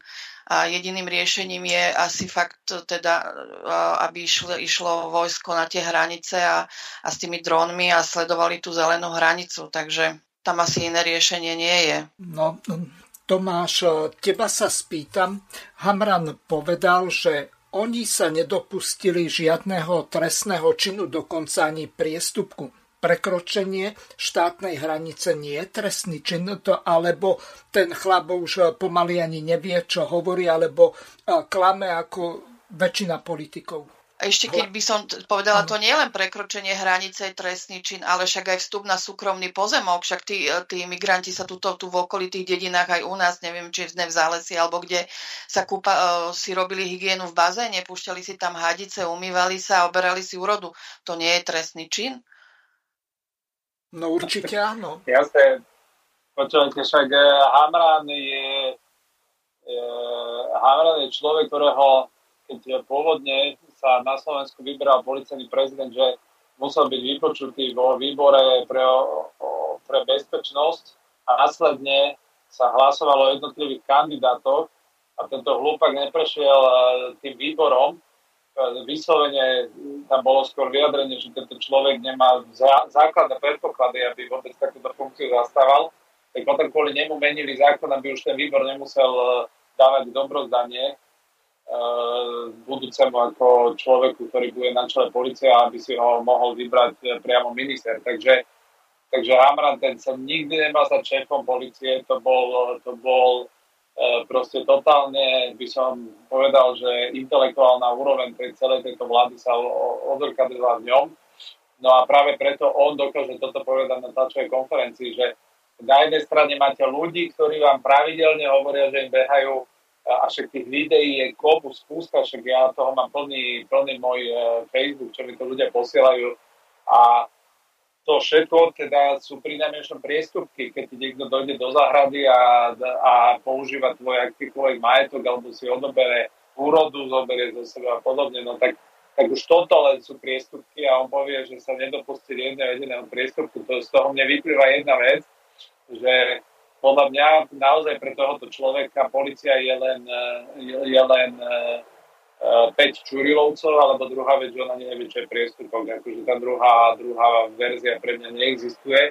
A naozaj tu zostáva len jedna vec, že proste správy dobre, nech je to aj náleštiv, nech to je jedno, nech tam urobia veľký cudzenecký tábor, každý, tam je to dobre hermeticky, to vie byť uzavreté, a každý, kto sa takto ilegálne príde, rovno ho naložia, tam ho dajú a jednoducho tam budú čakať do momentu, kedy sa on, ne, ne, on nedokáže, že je teda z tej Sýrie, pretože, pretože my sa na nich musíme pozerať z prezumcie viny a nie nevinný. My nemôžeme predpokladať, že sa niekto príde a povie, že ja som zo Sýrie a my mu teraz otvoríme dvere, však to je, tento svet je na hlavu postavený, že ty keď chceš legálne niekam ísť ako emigrant, tak sa tam nevieš dostať, ani keby si chcel, prechádzaš screeningami, procedúrami, neviem či všetkým, a tuto niekto dojde v otrhaných šátoch, povie, že som zo, zo Sýrie, e, strátil som doklady a z neho sa stane pomaly tento, akože Európan, zo dňa na deň. Takže toto je, toto je, e, myslím si, že každému jasné len e, Šimečkovi a, a progresívnym liberálom nie. No ale keby v otrhaných šatoch, ale oni chodia v značkovom oblečení, aj tí, čo som ja, tam na nich volala policiu, všetci mali e, najnovšie telefóny a značkové e, oblečenie, teplaky, tenisky. A, takže oni sú vôbec nie odtrhaní. A ešte to som chcela, že Šimečka sa postaví a povie, že, že na vine je Orbán, všetkému je na vine Orbán a, vla, a cez Slovensko vlastne oni na Slovensku tí migranti nechcú, nechcú byť, takže ich nechajme, nech voľne prejdú. A prečo by si toto nemohol povedať napríklad Orbán? Však oni v Maďarsku nechcú byť, tak však nech prejdú voľne a nech idú cez to Slovensko, teda do toho Nemecka. Takže Orbán ich má držať, ale my ich tu teda máme akože púšťať. Tomáš, tvoj názor? Že ja, ja plne súhlasím, dobre to Darinka povedala, že my od Orbána očakávame, že on si tam nechá, ale keď dojdu sem, tak my povieme, že však čo to riešite, keď oni idú do Nemecka. No presne tak. Akože Prečo by si to nemohol povedať Orbán? Však to isté si môže povedať. Však nechajme ich, však oni tu nechcú byť, však nech teda idú ďalej na to Slovensko. No, máme ešte, menej roboty. Ešte tu máme jeden problém. Všade ale ostáva po nich bordel. A samozpráva... No, ja som si to aj odfotila v tých Vajnoroch.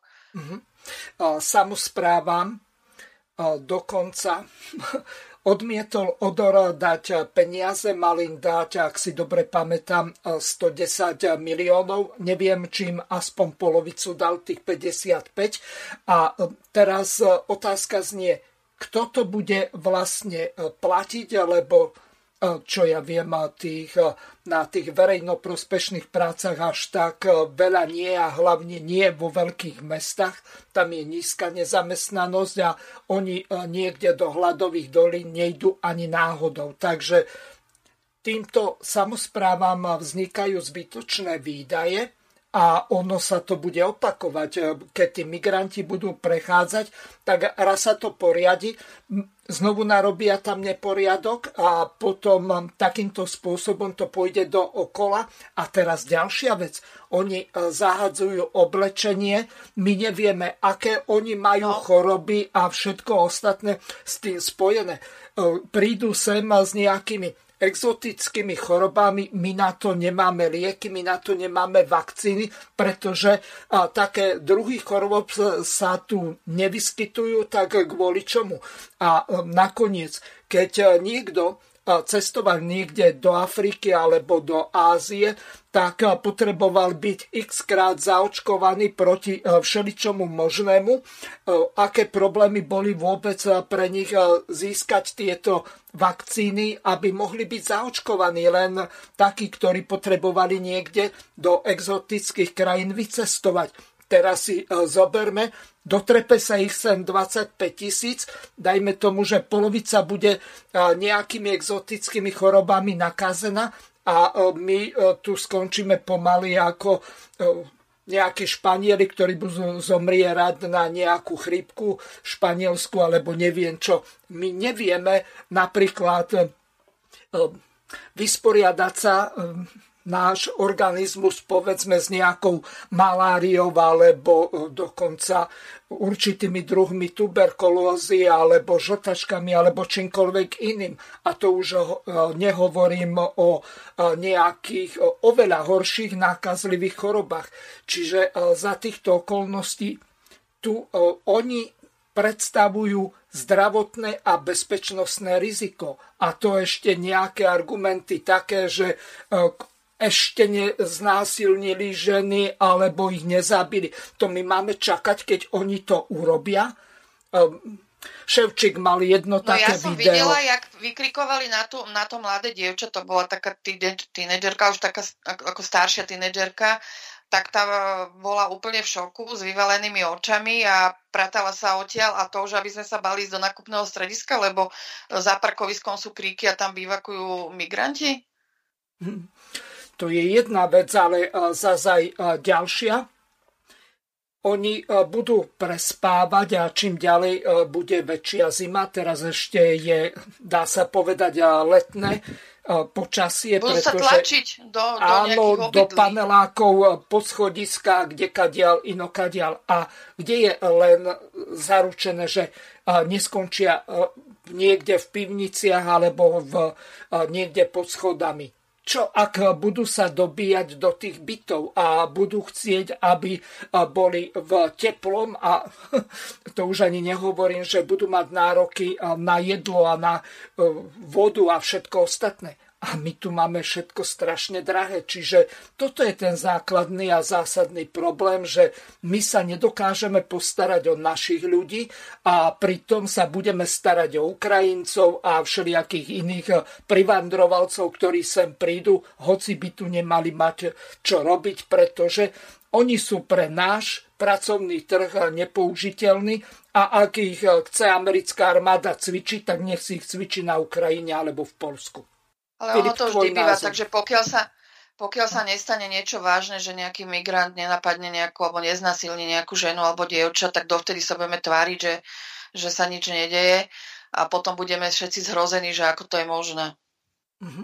No na jednej strane sa bojuje proti násiliu na ženách, ale zase keď to urobia migranti... Sa vytvárajú podmienky. No tak presne na to som chcel poukázať. Prejdeme na ďalšiu ukážku. Andrej Danko bol s kolárom v relácii. No tak to bolo, neviem ako to dobre povedať, na počudovanie pri najmenej. Včera dočítal, a to by som vás chcel upozorniť, že pán Leškov napríklad povie, že on čítal tajné správy určené ústavným činiteľom a že sú tam zmesy hlúposti. To aj to bláboli, myslím, aj vy, aj ja. No má previerku pán Leško. Presne, to je zásadná otázka. Ako to, že v prezidentskej kancelárii poradcovia čítajú tajné správy? Aj vy a ja sme ich prečítali x. Vieme, že to podpíšeme, prečítame a mlčíme. Čítali sme x informácií. Povedať, že sú to žvasty a bláboli, si od pána Leška vyprosím. A ešte k tejto schôdzi. Táto schôdza je len pr schôdza pána Odora, pretože chce predložiť nejaký zákon. Ak no, hovoríme, po pediatri, a vrátim Danko, sa znova k tomu trestnému zákonu. pediatrov z pohotovostných služieb hrozí, že nebude kto mať kto ošetrovať Toto sú akutné naše veci, deti. ale problém je aj nešťastná Treba stratifikácia nemocníc, ktorú podporila aj sme rodina. Prosím? Eh, prosím? ktorú ste prosím? takisto nezastavili. Prosím, prosím pán Danko, prečo plamete do telky? Prosím vás, pán Kolár. Videli ste hlasovať za stratifikáciu? Pán Kolár, prečo klamete, pán Danko? Ste tu prečo klamete? Však povedzte, Vy ste ma obvinili pri zonácii pán Danko, prečo klamete? Pán Kolár, prečo klamete? Ale veď kľúč. Však buďte normálni. Nechaj, a ja Páni, vám, môžem vám to vysvetliť. Ne, Napríklad na zonácii parkov ste ma obvinili, že klamem. Takže vy ste hlasovali áno v návrhu proti, ale keď ste mohli podporiť návrh pána Kufu, kedy mohla byť zonácia zastavená, tak ste sa toho neúčastnili. Vy ste, máte jednu geniálnu vlastnosť. Hrať na všetky strany. Vy hovoríte, že Matovič e, nezvládol túto funkciu. Ale veď najlepší priateľ ja Matoviča a chaos, ktorý tu bol na Slovensku, vy zodpovedáte za tento chaos. Darmo si ako Pilát budete umývať ruky, pán Kolár, darmo budete hrať na všetky strany, dneska sa podliečať Ficovi, ale na druhej strane vy ste zodpovední za tie problémy pri očkovaní. Vy ste si riešili len svoje veci. Ľudia zatvárali hotely, vy ste si otvárali, donovali. A, a takisto pri stratifikácii, keby ste chceli z tej pozície to zastaviť, tak to zastavíte. To, že ste zahrali divadlo, že raz hlasujete Dobre, za... Dobre, nechajme reagovať, to bolo to, bolo pár... Ešte aby sme, aby sme, nie, aby sme, jedno, jedna, jedna otázka. Nie, pán predseda. Potom ju dáte. Pán predseda. Potom ju pán predseda, ja tu moderujem, poprosím vás. Jedna otázka. Vy ste mi povedali, že ste čítali ten list SIS. Teda ak ste ho čítali, mal by byť zverejnený, aby sa verejnosť dozvedela. Prečo Ďalej, lebo je to utajené. Keď to až bude na súde, tak potom... Častnutý, ako si dovolí zahriaknúť redaktora vo verejnoprávnej televízie. Zachutila vám moc. Ale pán... Ja som vrtulníkom do Rimavskej soboty chodil. A keď hovorím o klamstvách, tak poviem vám konkrétne klamstvo. Povedali ste, že bez Národnej rady MIGI nepôjdu na Ukrajinu?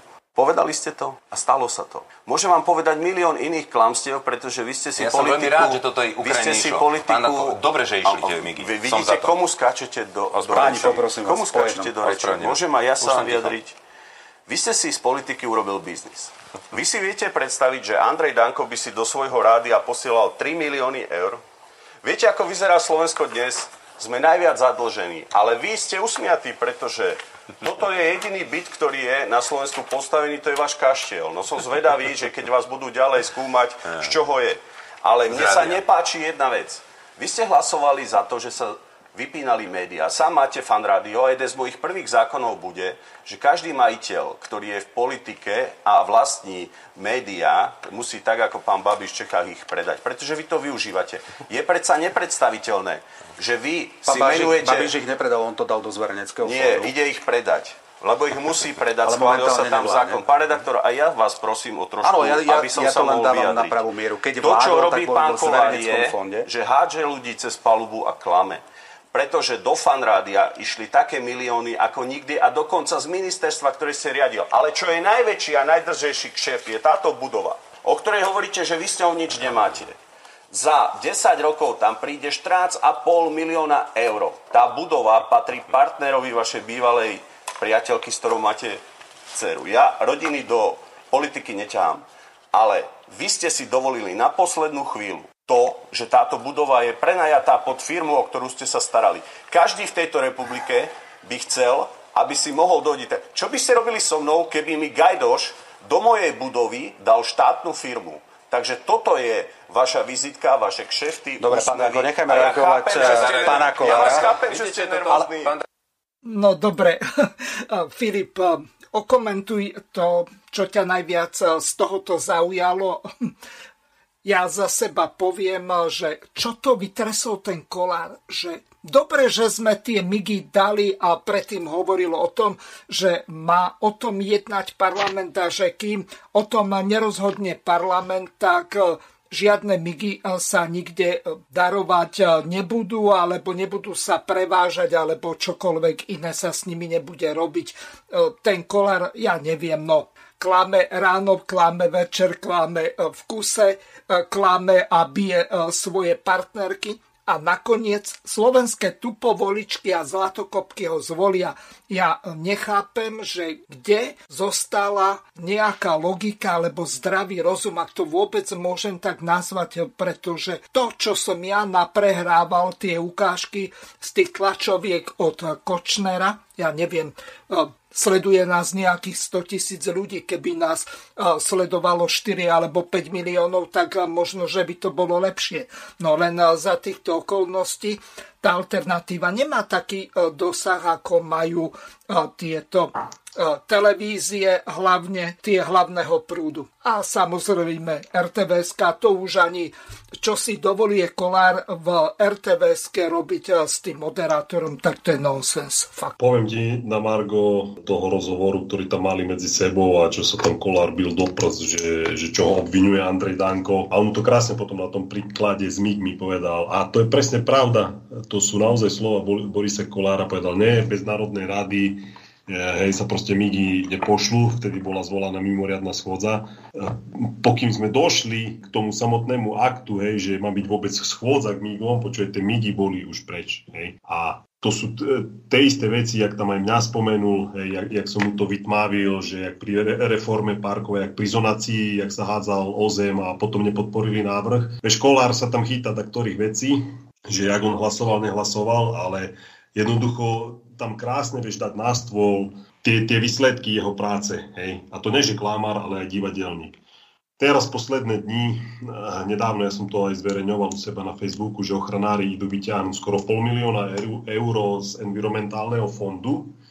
Eh, je 9 správ národných parkov a nazvali to, že idú zlepšiť zachytávanie uhlíka. Dneska som zachytil už ďalšiu správu. Ďalšia, ďalšia správa Národného parku, teda ochranári, idú ďalší milión eur vyťahnuť. A teraz si zober, že to je v horizonte, he, lebo teraz je september, čiže sa podpíšu zmluvu, zverejní sa to, už to budú môcť čerpať, čiže máš október, november, december, čiže v horizonte 3-4 mesiacov to idú aj tieto sumy minúť. Envirofond eh, funguje na tom základe, že proste veľké firmy eh, odvádzajú nie malé poplatky do tohto fondu a keď prišla energetická kríza a potrebovali v podstate prežiť, tak e, volali potom, aby sa ten fond zmenil, zmenilo sa to čerpanie, aby sa im teda vedel dať nejaký stimul, aby to dokázali preklenúť. A teraz, jak je to možné, že tam je z Envirofondu financovaná ochrana prírody? Počuje, Kolár mal tlačovku a rozčuloval sa, hej, jednak o zonácii, že on to ide zastaviť, že to nikdy nedopustia, pritom on je strojcom všetkého. A ináč krásne to potvrdzovala debata, keď bola aj Karahuta s Kičom, tiež sa tam do, te, do seba tak skakali a vtedy Kiča na, na vále zlosti, čo bol vlastne Budajov štátny tajomník, jeho práva ruka, tak Karahutovi vykričal, však sme sa dohodli na zonácii Muranskej planine, že vy ste so všetkým súhlasili. Hej, proste takto ho tam natrel v priamom prenose, si zoberú už jeho vlastný koaličný partner, nie že my, nie Andrej Danko. Chápeš, oni vlastní už medzi sebou si to tam vykričali, že, že aké mali dohody. No vrátim sa k tomu financovaniu. Bol na stole ten zákon o fonde, hej, teraz my sme ho tiež v prvom kole podporili, lebo však akože človek chcel pomôcť tým, tým subjektom, aby, aby teda dostali e, tie stimuly, aby, aby sa zachovala tá zamestnanosť a tak ďalej v regiónoch. A prišiel pozmenujúci návrh na to, aby títo darmožráči, tí, ktorí víziou nič nerobenie, tí, tieto budajovo, budajové vytvorené podniky pre jeho kamošov, aby mohli čerpať z Envirofondu. A vieš, kto bol podpísaný pod týmto pozmenujúcim návrhom, ktorý potom reálne aj prešiel? Smerodina so Šíblom, ktorý bol takisto od Budaja od demokratov. Táto dvojka, Karahuta, Šíbl, pozmeňujúci návrh priniesli e, toto finančné čerpanie, čo dnes vlastne je to v reále. A ten úskok bol potom taký, že keď som na to upozornil verejne, vtedy sa sme rodina trocha zlakla, tak vieš, čo spravili? Stiahli podpis. Hej, a, a to sú tie také slovné hračky, čo sa tam kolár potom bije. Nie, my sme za to, my tam nie sme podpísaní. Stiahol podpis. Oni to vypodpisovali na novo už bez poslancov sme rodiny ale hlasovali za ňo. Chápeš? Čiže dneska to vyhadzovanie miliónov von oknom pre týchto darmožráčov je vďaka Smerodine. A keď si pozrieš tú tlačovku, ktorú som spomenul, ktorú Smerodina mala v tom čase, e, koľko to je, 2-3 týždne dozadu, už tak zhruba nejako, tak tam kritizoval, že ak Budaj zobral peniaze vodohospodárskej výstavbe, hej, a že oni, oni tam mali, alebo, alebo s, e, slovenskému vodohospodárskému podniku a že financuje ochranu prírody, že museli darovacími zmluvami darovať. Áno, to boli, to nazvem, uh, nejaká nemalá finančná čiastka, ktorú jednorazovo Budaj proste e, zariadil, že to tiež títo darmožráči v ochrane prírody dostali. Ale Kolár čo urobil? Počuješ, ako on im zo zákona nastavil postavenie, že môžu čerpať do výšky 100% a vieš, čo im iba stačí k tomu všetkému. Počuješ, stačí im len požiadať. A presne toto začali robiť títo jeho kamoši, títo darmožráči, ktorí nám tu pijú krv všetkým ľuďom, že napíšu infantilnú žiadosť, že oni idú, zvý, že oni idú zvýšiť zachytávanie uhlíka v lesoch aj v národných parkoch milión a pol, hej, a predpokladám, že ďalšie žiadosti ešte pôjdu, že ešte rýchlo do volie budú to chcieť nacucnúť, pritom to prežerú, hej, lebo to není nič iné, len proste na výplaty, pretože títo ľudia nám neprodukujú nič, nevedia vyrobiť na seba, chápe, že obračujú všetkých dokola, parazitujú, všetci sem skladáme na tie platy. Jednoducho, on im nastavil presne tak Boris Kolár so Smerodinou, zo zákona postavenia čerpanie, že by mohli cicať a parazitovať na Envirofonde. Takže ja plne e, potvrdzujem slova Andreja Danka, že Boris Kolár aj Smerodina, to je proste strana divadelníkov, strana, ktorí tu na jednej strane e, niečo rozprávajú, niečo prezentujú ľuďom, ale proste tie hlasovania dokazujú úplný, ale že úplný opak. A tak, jak si to ty povedal, že klamária, že to nevieš ani už ani ďalej prirovnať, že, že k čomu by si to povedal. Takže toľko k tomu. No tak e, prirovnať, no, tak... E, prirovnať sa to dá napríklad k tomu socialistickému maďarskému politikovi Ďurčanimu. Ten eh, povedal, že klamal ráno, na obed, večera klamali v kuse. No len nakoniec eh, sa stalo to, že maďarská sociálna demokracia tak prehráva všetky voľby a Orbán vyhráva ústavnou väčšinou. Len eh, celý problém je v tom, že uvedomelosť maďarských voličov je diametrálne odlišná od slovenskej, ale nechám ešte e, Tomáša vyjadriť sa k tomu, čo sme si prehrali pred chvíľou. Vieš čo, moja skúsenosť je presne táto istá, však to je spoločná skúsenosť. E, Filip hovorí teraz o tejto jednej veci ale spomeňme si sme rodina, čo urobila, keď sa hlasovalo o tom, že iba tí dôchodcovia tu sa povinne dajú zaočkovať na, myslím, tú tretiu vakcínu covidu, že dostanú ten prí, príspevok, tak opäť toto prešlo, to keď sme videli, že sa pred parlamentom začínajú meniť bežne policajty za ťažkohodencov, tak e, sme pochopili, že Boris Kovar zmenil názor a že o tom, o čom hovoril, že nikdy nepodporí, razu za to zahlasoval. E, ja považujem osobitne akože také až krúfale, že on, ktorý chodil do týchto alternatívnych médií, tak e, nielen, že teda prestal do nich chodiť, čo je nielen teda jeho, jeho e, charakteristika. Veľa takýchto politikov bolo, že na alternatívnych médiách vyrastli a potom, jak dostali sa do parlamentu alebo už dosiahli ten svoj cieľ, tak sa otočili alternatíve chrbtom, ale to, čo je vrchol, že vďaka jeho hlasom povypínané boli, povypínané boli tieto alternatívne médiá. Veď to prešlo len vďaka hlasom sme rodiny. O tých no, veď, ani hovoriť nemusím. Dobre, len nie len Boris Kolár, ale napríklad u mňa v relácii bol aj Pčolinsky a takisto aj Krajnia. Čiže oni vyrástli no viacerí akože... na tomto. Mhm. Jasné. Však aj veľký liberál klus. No samozrejme ale, ti, ja ti, ale ja ti tak poviem, že to, že utočili na vás Kolikova, na tieto alternatívne médiá a Remišova a Šediga, však tu človek iné od nich neočakával. Ale že to budú robiť pod dobro, drobnohľadom a pod súhlasom sme rodiny, no tak to teda problém je. Takže ja aj v týchto voľbách ľuďom hovorím, že nepozerajte sa len na program, pretože ja vám viem dať 1500 slubov a keď poviete, že to je málo, tak vám vyprodukujem ďalších 1500 slubov. To není problém e, čítať e, politické programy iných politických strán z celej Európy a povyberať z toho a, a urobiť z toho slohovú prácu. Však je dobre sa inšpirovať a je dobré aj ľuďom povedať, že čo. Ale tá budúcnosť je tak neistá, že ty nevieš naprogramovať odpovede na všetky možné otázky, ktoré vedia vzniknúť. To máš ako s tým covidom, no tak akože kto rátal, že oni budú takí blázni, že začnú porušovať ústavné a ľudské práva. A tam sa prejavili všetci. Hej, takže ja toto hovorím, aj keď sme toho Šimečku riešili. Tí ľudia, oni sa dnes neskrývajú ani o tom, čo si o vás myslia, lebo niekedy ja som boli tak sofistikovaní, že ľuďom rozprávali, čo chcú ľudia počuť a potom tak či tak urobili inak. Ale dnes oni povedia dopredu dôchodcom progresívne Slovensko, znižíme vám vaše dôchodky, lebo ich máte vysoké. A ľudia sa na to pozerajú, že však oni to asi tak nemyslia. A že prečo?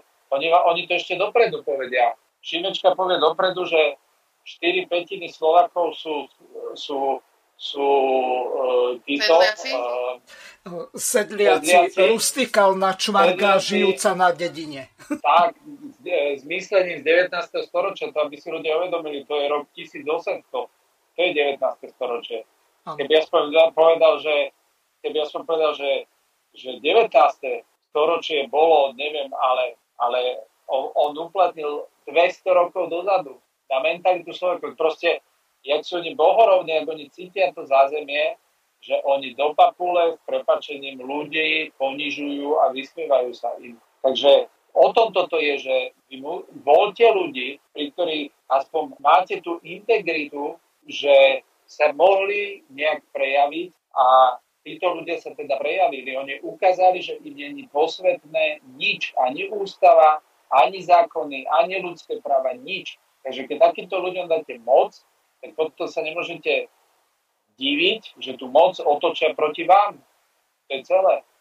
A to, že Kolár, to, že Kolár e, kade chodil, tade v podstate jedno rozprával a potom v parlamente druhé konal, veď ja vám poviem čerešnička na torte pre mňa. Ja som ho zobral do Pezinka na stretnutie s najväčšími slovenskými vinármi ktorí, a polnohospodármi, ktorí sa stiažujú na jednu a stále tú istú vec že na Slovensku sú lokality, kde je tak neskutočne premnožená raticová zver, že zožerie približne za 120 miliónov eur ročne úrodu na slovenských poliach. A my nemáme žiaden efektívny účinný mechanizmus, ako preplácať túto úrodu tým našim polnohospodárom a oni hovoria, keď to teda štát preplácať nevie, tak potom musí štát do toho vstúpiť a pomôcť znižiť tie stávy, pretože v opačnom prípade oni nevedia konkurovať už vonkoncom tým polnohospodárom z Nemecka a z Francúzska, pretože tých 120 miliónov eur, keď vám zmizne v hodnote produktov, no tak samozrejme, že potom to neviete dohnať. Kolár došiel do Pezinka, doniesol kamery, markízu, teatrojku, mali sme posedenie, povedal to tam do očí tým polnohospodárom, že to plne chápe a že podporí ten zákon, ktorý toto pomôže vyriešiť. Ten zákon sme tam dali s Filipom, dva týždňa na to došlo hlasovanie a ten zákon neprešiel iba vďaka tomu, že za to nezahlasovala sme rodina. Tak čo k tomu viac povedať? A dneska, keď počúvam, no, dneska, keď počúvam dneska, keď počujem tie jeho videá, jak sa diví, že, že cibula je odtiaľ, mrkva je odtiaľ a, a zrazu slúbuje, však e, všade vidíte, ne, všetci bývate v novopostavených nájomných bytoch, nie, každý Slovák, všade sa to hemží novými bytmi, no nepostavil ani jeden. No dobre, ale e, mne ešte e, nepridelil oni... tú izbu v tom jeho kaštieli. Čakám, že by som si no. tam štúdio urobil. A teraz teraz toto, čo nastupovali 4 roky, to nič a už máme nové sluby, novú, novú mrkvičku, ako keby pred Somarikou dal, že, že tak teraz poďme riešiť e, čo to celonárodnú štátnu e, sieť potravín. No proste normálne mám pocit, že on si myslí, že tí ľudia sú fakt, že majú prázdne hlavy. Dobre. No, ale však to je úplne smiešne, keď sa pozrete na to, že oni tu boli, však oni boli skoro celé plné volebné obdobie, 3,5 roka vlastne sú pri moci a teraz si robia tlačové besedy, že všetci z tej vládnej koalície do radu cez demokratov z Olano a Smerodina a, a idú nám predstavovať, že oni majú riešenie na to teda, na to, čo sa tu zle deje. A kde boli doteraz? Však kde boli doteraz? Však to mohli ukázať, aké majú tie riešenia. A ešte v spojitosti s tým progresívnym Slovenskom, jak Tomáš povedal, že oni sa uh, tvária, ako keby boli nové tváre bez uh, nejakej politickej minulosti. Pritom uh, Šimečka bol tým asistentom uh. Boli sa zálu, no ale najlepšie na tom je, že zakladateľ a ten vrcholný predstaviteľ progresívneho Slovenska, Štefunko, tuším Ivan Štefunko sa volá. Tak to bol smerak. Ten za, no tak ten začínal v Mladej demokratickej lavici, potom sa stal zahraničným tajomníkom SDL a vydával taký lavicový časopis e, Slovo a najlepší je jeho citát, neviem, či ste ho počuli, ktorý povedal, hej, že po, ja vám ho zacitujem, že podľa môjho názoru sú proletári 21. storočia rôzne väčšie či menšie utlačané menšiny, ktoré sú sociálne znevýhodnené. No tak teraz to tu máme, tie menšiny, lebo teraz už práva menšín sú prednejšie ako, e, ako väčšina a, a pokračuje to odpovedou pre lavicu, ktorá chce mať dlhodobý a udržateľný program, by mala byť integrácia týchto moderných proletárov do spoločnosti. Takže toto sú oni bez tej politickej minulosti. A toto je zakladateľ Ivan Štefunko. Dobre, spýtam sa Tomáša ako politológa. Kontrolná otázka. Je, sú naozaj tieto kultúrne menšiny proletariátom 21. storočia?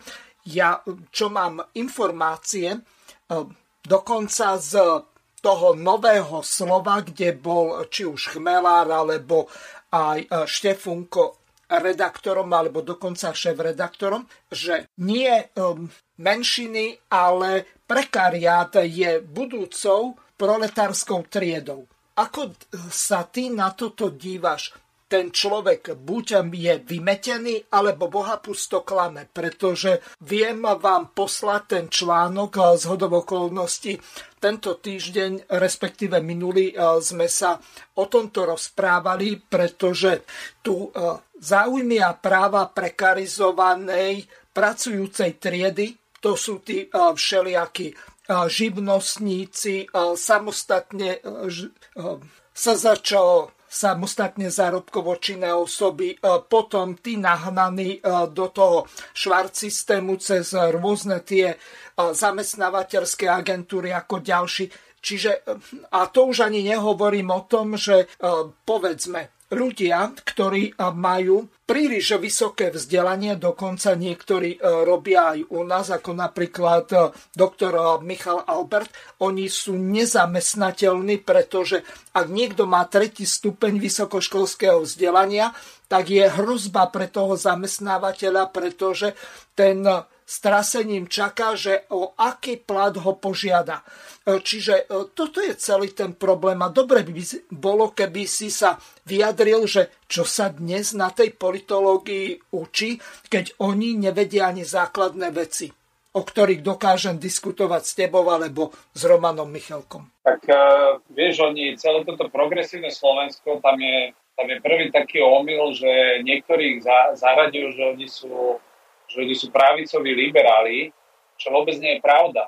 Oni sú, oni sú uh, oni s pravicou ako takou, oni sú novo, to je presne tá tá nová lavica, ktorá je tá, ktorá proste ti povie, že máš klas dôrazy na tieto menšiny, oni fragmentujú celú tú spoločnosť na tieto kultúrne, kadejaké komunity malé a všimni si, že my sme prestali riešiť už v Európe potreby väčšinovej spoločnosti. My len riešime od rana do večera stále niekde nejaké menšiny. Raz sú to sexuálne menšiny, potom sú to, potom sú to Eh, etnické menšiny, potom sú, to, potom sú to náboženské menšiny a my stále riešime, a toto je následok tej multikultúrnej spoločnosti, ktorú títo progresívni liberáli uh, sa snažia pretaviť, že aby ti oni stále zdôrazňovali, že ty ako riadne etablovaný člen väčšinového národa máš stále podĺžnosti voči niekde nejakej menšine, ktorý, ktoré tu oni definujú.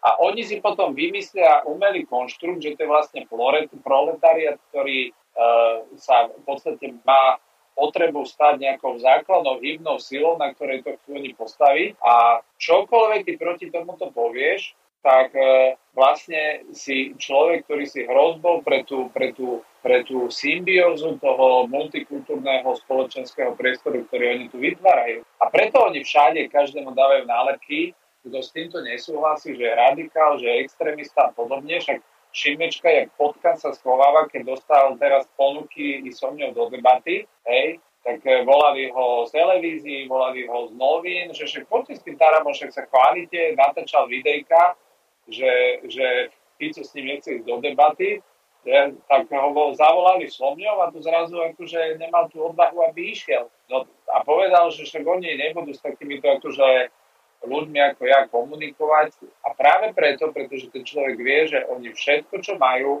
majú postavené na umelom marketingu, ktorý predpokladá, že človek, ktorý ide voliť, tak e, nemá ani toľko času, aby si reálne pozreli ekonomický program alebo program tento kultúrny. Oni zaviedli nový pojem. E, Není tam, že tehotná žena, ale tam tehotná osoba, hej, aby ste vedeli, najnovšie Uh, sú tam menštrujúce osoby, nie ženy. Toto majú oni napísané. Uh, ľudia nevedia napríklad, že majú, majú tam bod, že v bytových domoch, kto bude predávať byt, tak musí ten byt ponúknuť najskôr štátu na odkúpenie. A toto tam oni majú a tí ľudia, keď im to povieš, že najnovšie to otvoril Sulík eh, na smečku pred Hanzelovou a tá proste zaskočená pozerala, Proste tí ľudia o tej strane nevedia nič. To je mačka vo vreci. To je mačka vo vreci a ten následok tej voľby je extrémne, extrémne nebezpečný. A jediné, na čom oni stávajú, je, poďte nás voliť, lebo vyhra Fico. Hej, to znamená to, ako keby som ti ja povedal, že vieš čo, poď si, poď si sa rýchlo napiť týchto, tohoto jedu, lebo lebo aby si sa potom nemusel si dať, ja neviem, pivo. Hej? To znamená, oni sú väčšia hrozba ako čokoľvek iné a paradoxne jediný program je a príťažlivosť, že poďte nás voliť, aby nevyhral ten druhý, o ktorom my vám hovoríme, že je hlavná hrozba.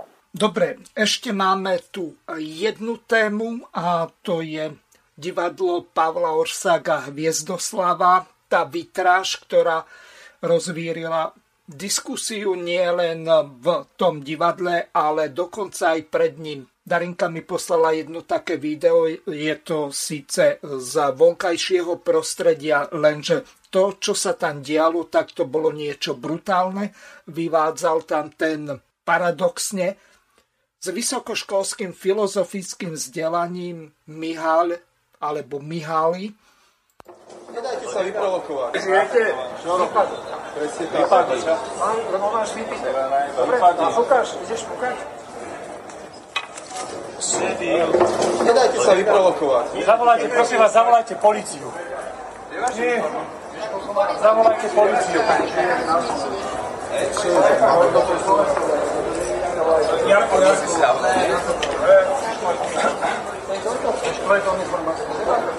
Koľko? internacionales.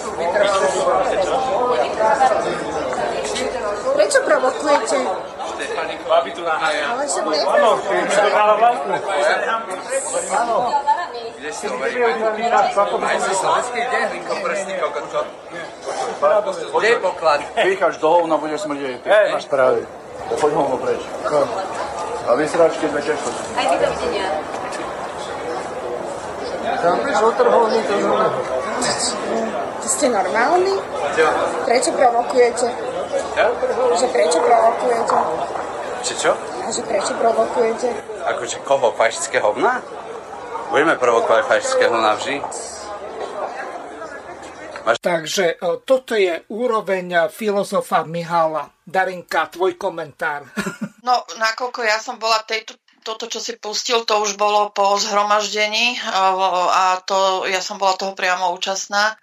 My sme si po tom zhromaždení, už keď všetci vlastne odišli, sme si išli s Mierom Vetrikom a ešte s jedným takým známym, sme si išli kúsoček na tej Nedbalovej ulici sadnúť, že si dáme limonádu a ešte chvíľku sa porozprávame. A Mirko mal so sebou e, slovenskú vlajku a my, keď sme si sadli, tak tú slovenskú vlajku sme položili tak vedľa mňa bola tak normálne opretá, hej, vôbec sme s ňou nejak akože by nemávali, alebo čo, normálne sme ju opreli zrazu prišli také dve dievčiny z tej skupiny Antify a tak nenapadne tú vlajku ukradli a bežali s ňou preč. Mirko sa rozbehol aj s tým druhým chalanom a za nimi sa rozbehol potom tento Mihali, ktorý tam vyvádzal a nadával do fašistických hovien. Akože musím povedať, že ja som bola akože totálne zdesená, lebo on bol tak agresívny. On ešte, keď prišla tá policia, tak e, do tých policajtov skákal dobre, že sa tam s nimi nepobil. A tento človek, som si potom našla, že uh, organizoval, alebo pre, niekto tam organizoval nejakú besedu a on tam, on tam prednáša na, na pôde uh,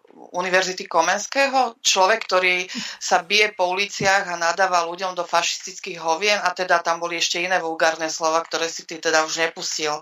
Uh, ty, ty, to bolo niečo neuveriteľné. On tam predtým ešte, keď tam bolo to zhromaždenie, tam vyfackal takého staršieho pána dôchodcu a, a proste tam robil zle to ja, ja, ja sa priznám, ja som to ešte nezažila, aby som sedela za bieleho dňa v kaviarni vonku na terase a pribehnú k vám takíto traja šialenci, ktorí vám niečo ukradnú a ešte vám potom vynadajú do fašistických hovien. Akože, mimochodom ináč tento mladý muž e, vyrastal vo veľmi bohatej rodine, ktorý sa teda e, hlási k antisystému, k antife a táto firma uh, profituje na štátnych zákazkách naprieč všetkými vládami, takže to vôbec nie je chlapec z nejakého robotníckého prostredia, z veľmi bohatého, tak ja nerozumiem, že prečo ne, neprotestuje pre tých ich, tou ich firmou, že teda takto, takto profitujú na štátnych peniazoch. To tomu už asi zjavne nesmrdí. No, celé zlé podľa mňa.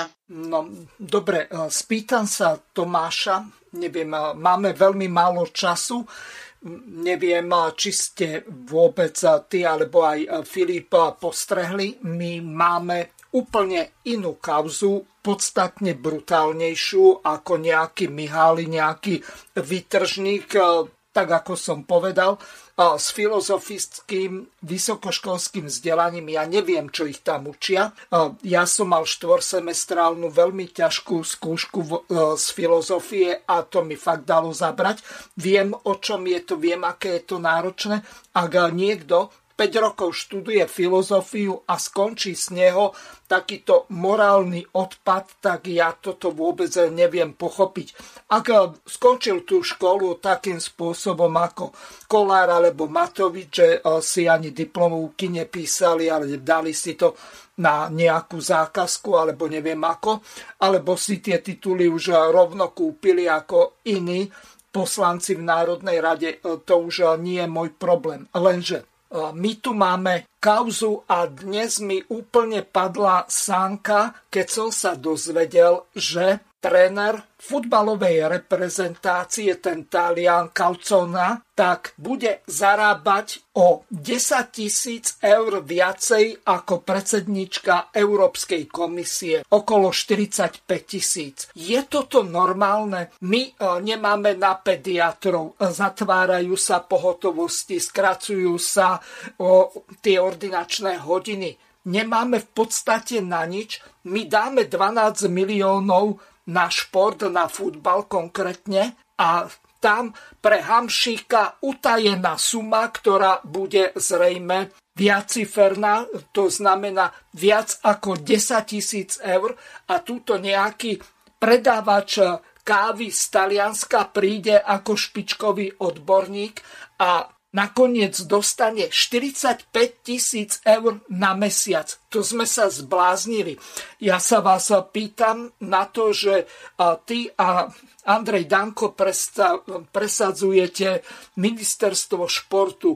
Ako sa ty na tento problém dívaš, keď my s takýmito elementárnymi veciami nevieme urobiť poriadok? A doslova sa tu rozkrádajú na e, kráľovské platy obrovské peniaze a Martin Daňo mal k tomuto video, tak e, ukazoval, že e, pre nejaké tú tretiu, druhú triedu tento dedinský futbal, tak príde na nejaký nejakú e, športovú organizáciu, telovýchovnú jednotu, alebo čo ja viem, aký názov má.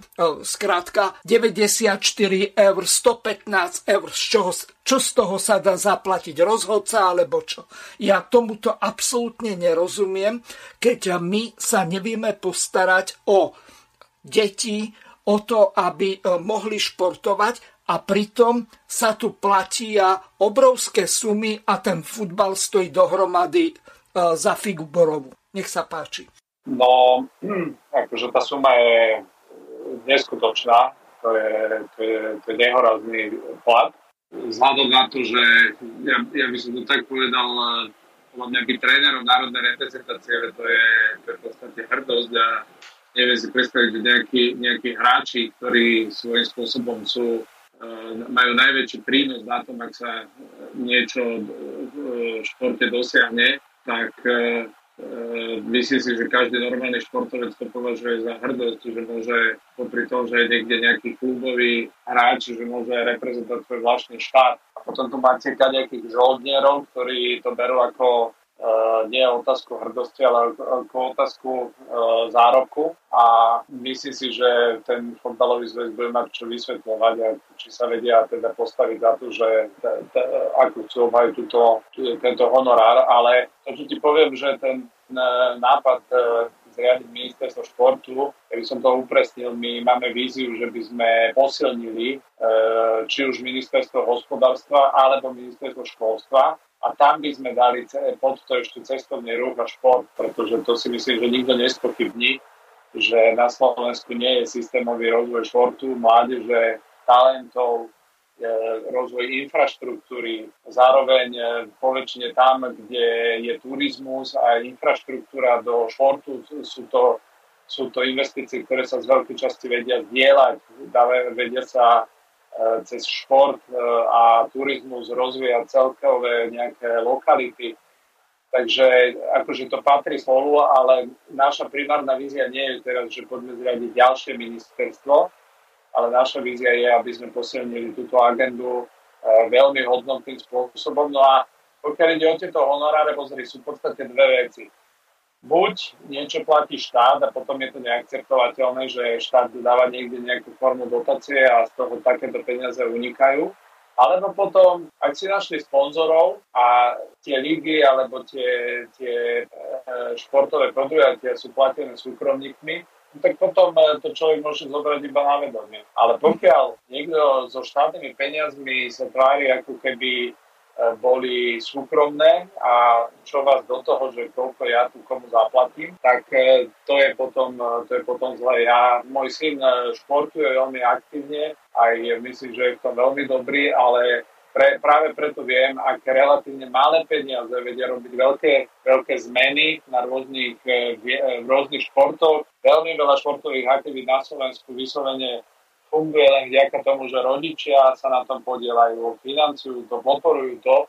No a potom samozrejme, že keď človek počuje, uh, počuje e, takéto nejaké peniaze, tak uh, ľuďom to úplne uh, opravnene prekáža a vadí. A to, čo mne vadí najviac, a to ti poviem pravdu, že ja si myslím, že už keď raz štát do niečoho dáva, do nejakého športu peniaze, tak mal by požadovať, aby čo najväčšie zastúpenie tých kluboch a v tých súťažiach mali slovenské deti, slovenskí dorastenci, slovenskí hráči, ktorí, a nie aby Uh, tu fungovala tá mentalita, že však poďme si všetko kúpiť do zahraničia, kúpme si talianského trénera, kúpme si kaďakých afrických športovcov, dajme aj slovenské pasy a poďme sa teraz tešiť a triesať, že Slovensko niečo docelilo. Ja si myslím, že, že toto je ten problém a moja vízia je, keď do budúcna budeme na, na, navezovať nejaké dotácie, tak tie dotácie musia uh, mať jednu z podmienok tu, že v poriadku, ak chcete dotáciu na nejakú túto športovú aktivitu, tak ju dostanete za predpokladu, že vy dáte priestor slovenským talentom, slovenským trénerom, slovenským športovcom a tak ďalej.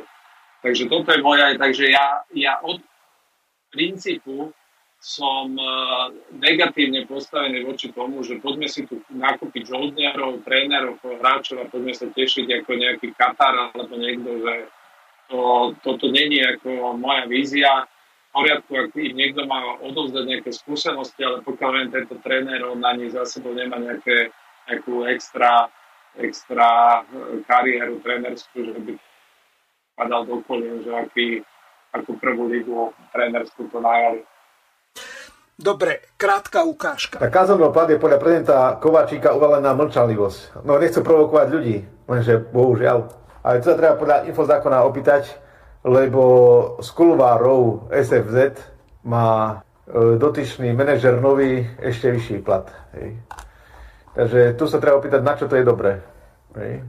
Koľko ľudí za také platy mladých talentov a všetko nemôžu trénovať, tu rozdeľujú smiešne príspevky, keď si pozriete tu je pre, pre, pre ľudí 23. rok. Prerozdelenie príspevkov hej, o športe. Hej.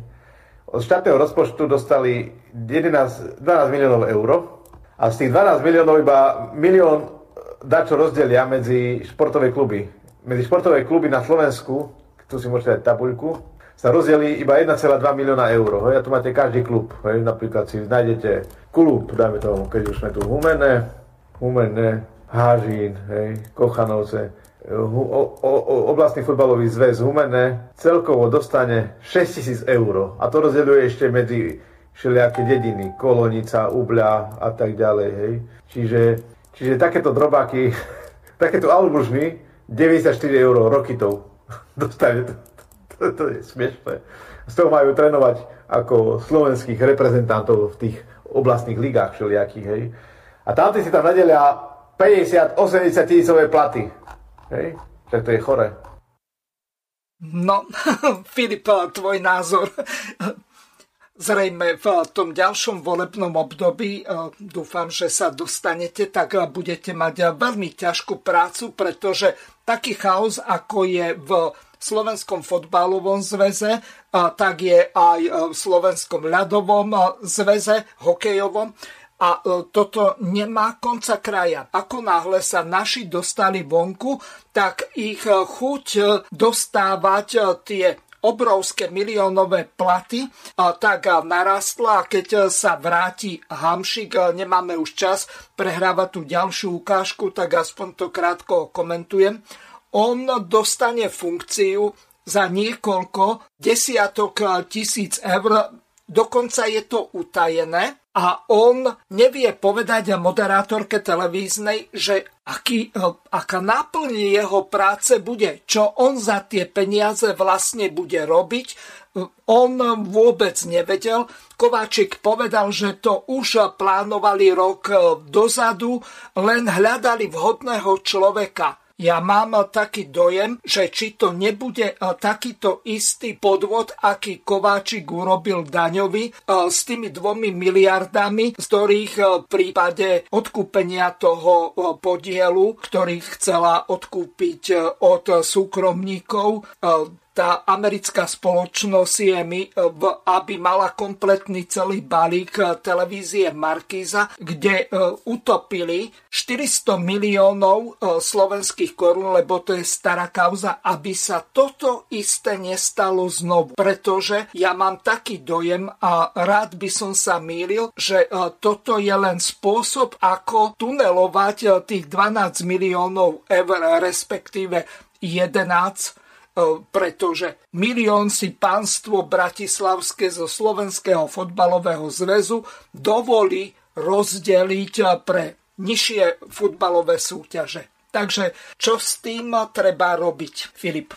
Tak k tomu sa vyjadroval už Tomáš Taraba, že, že to treba zmeniť, aj to financovanie. Keď tu máme takéto rozdávanie, vyhadzovanie peňazí, proste kade tade, len nie tam, kde majú ísť, ten komentár, tam bolo tej obci, že 94 eur rokitov, či, čo, či ktorá obec to tam bola na východe.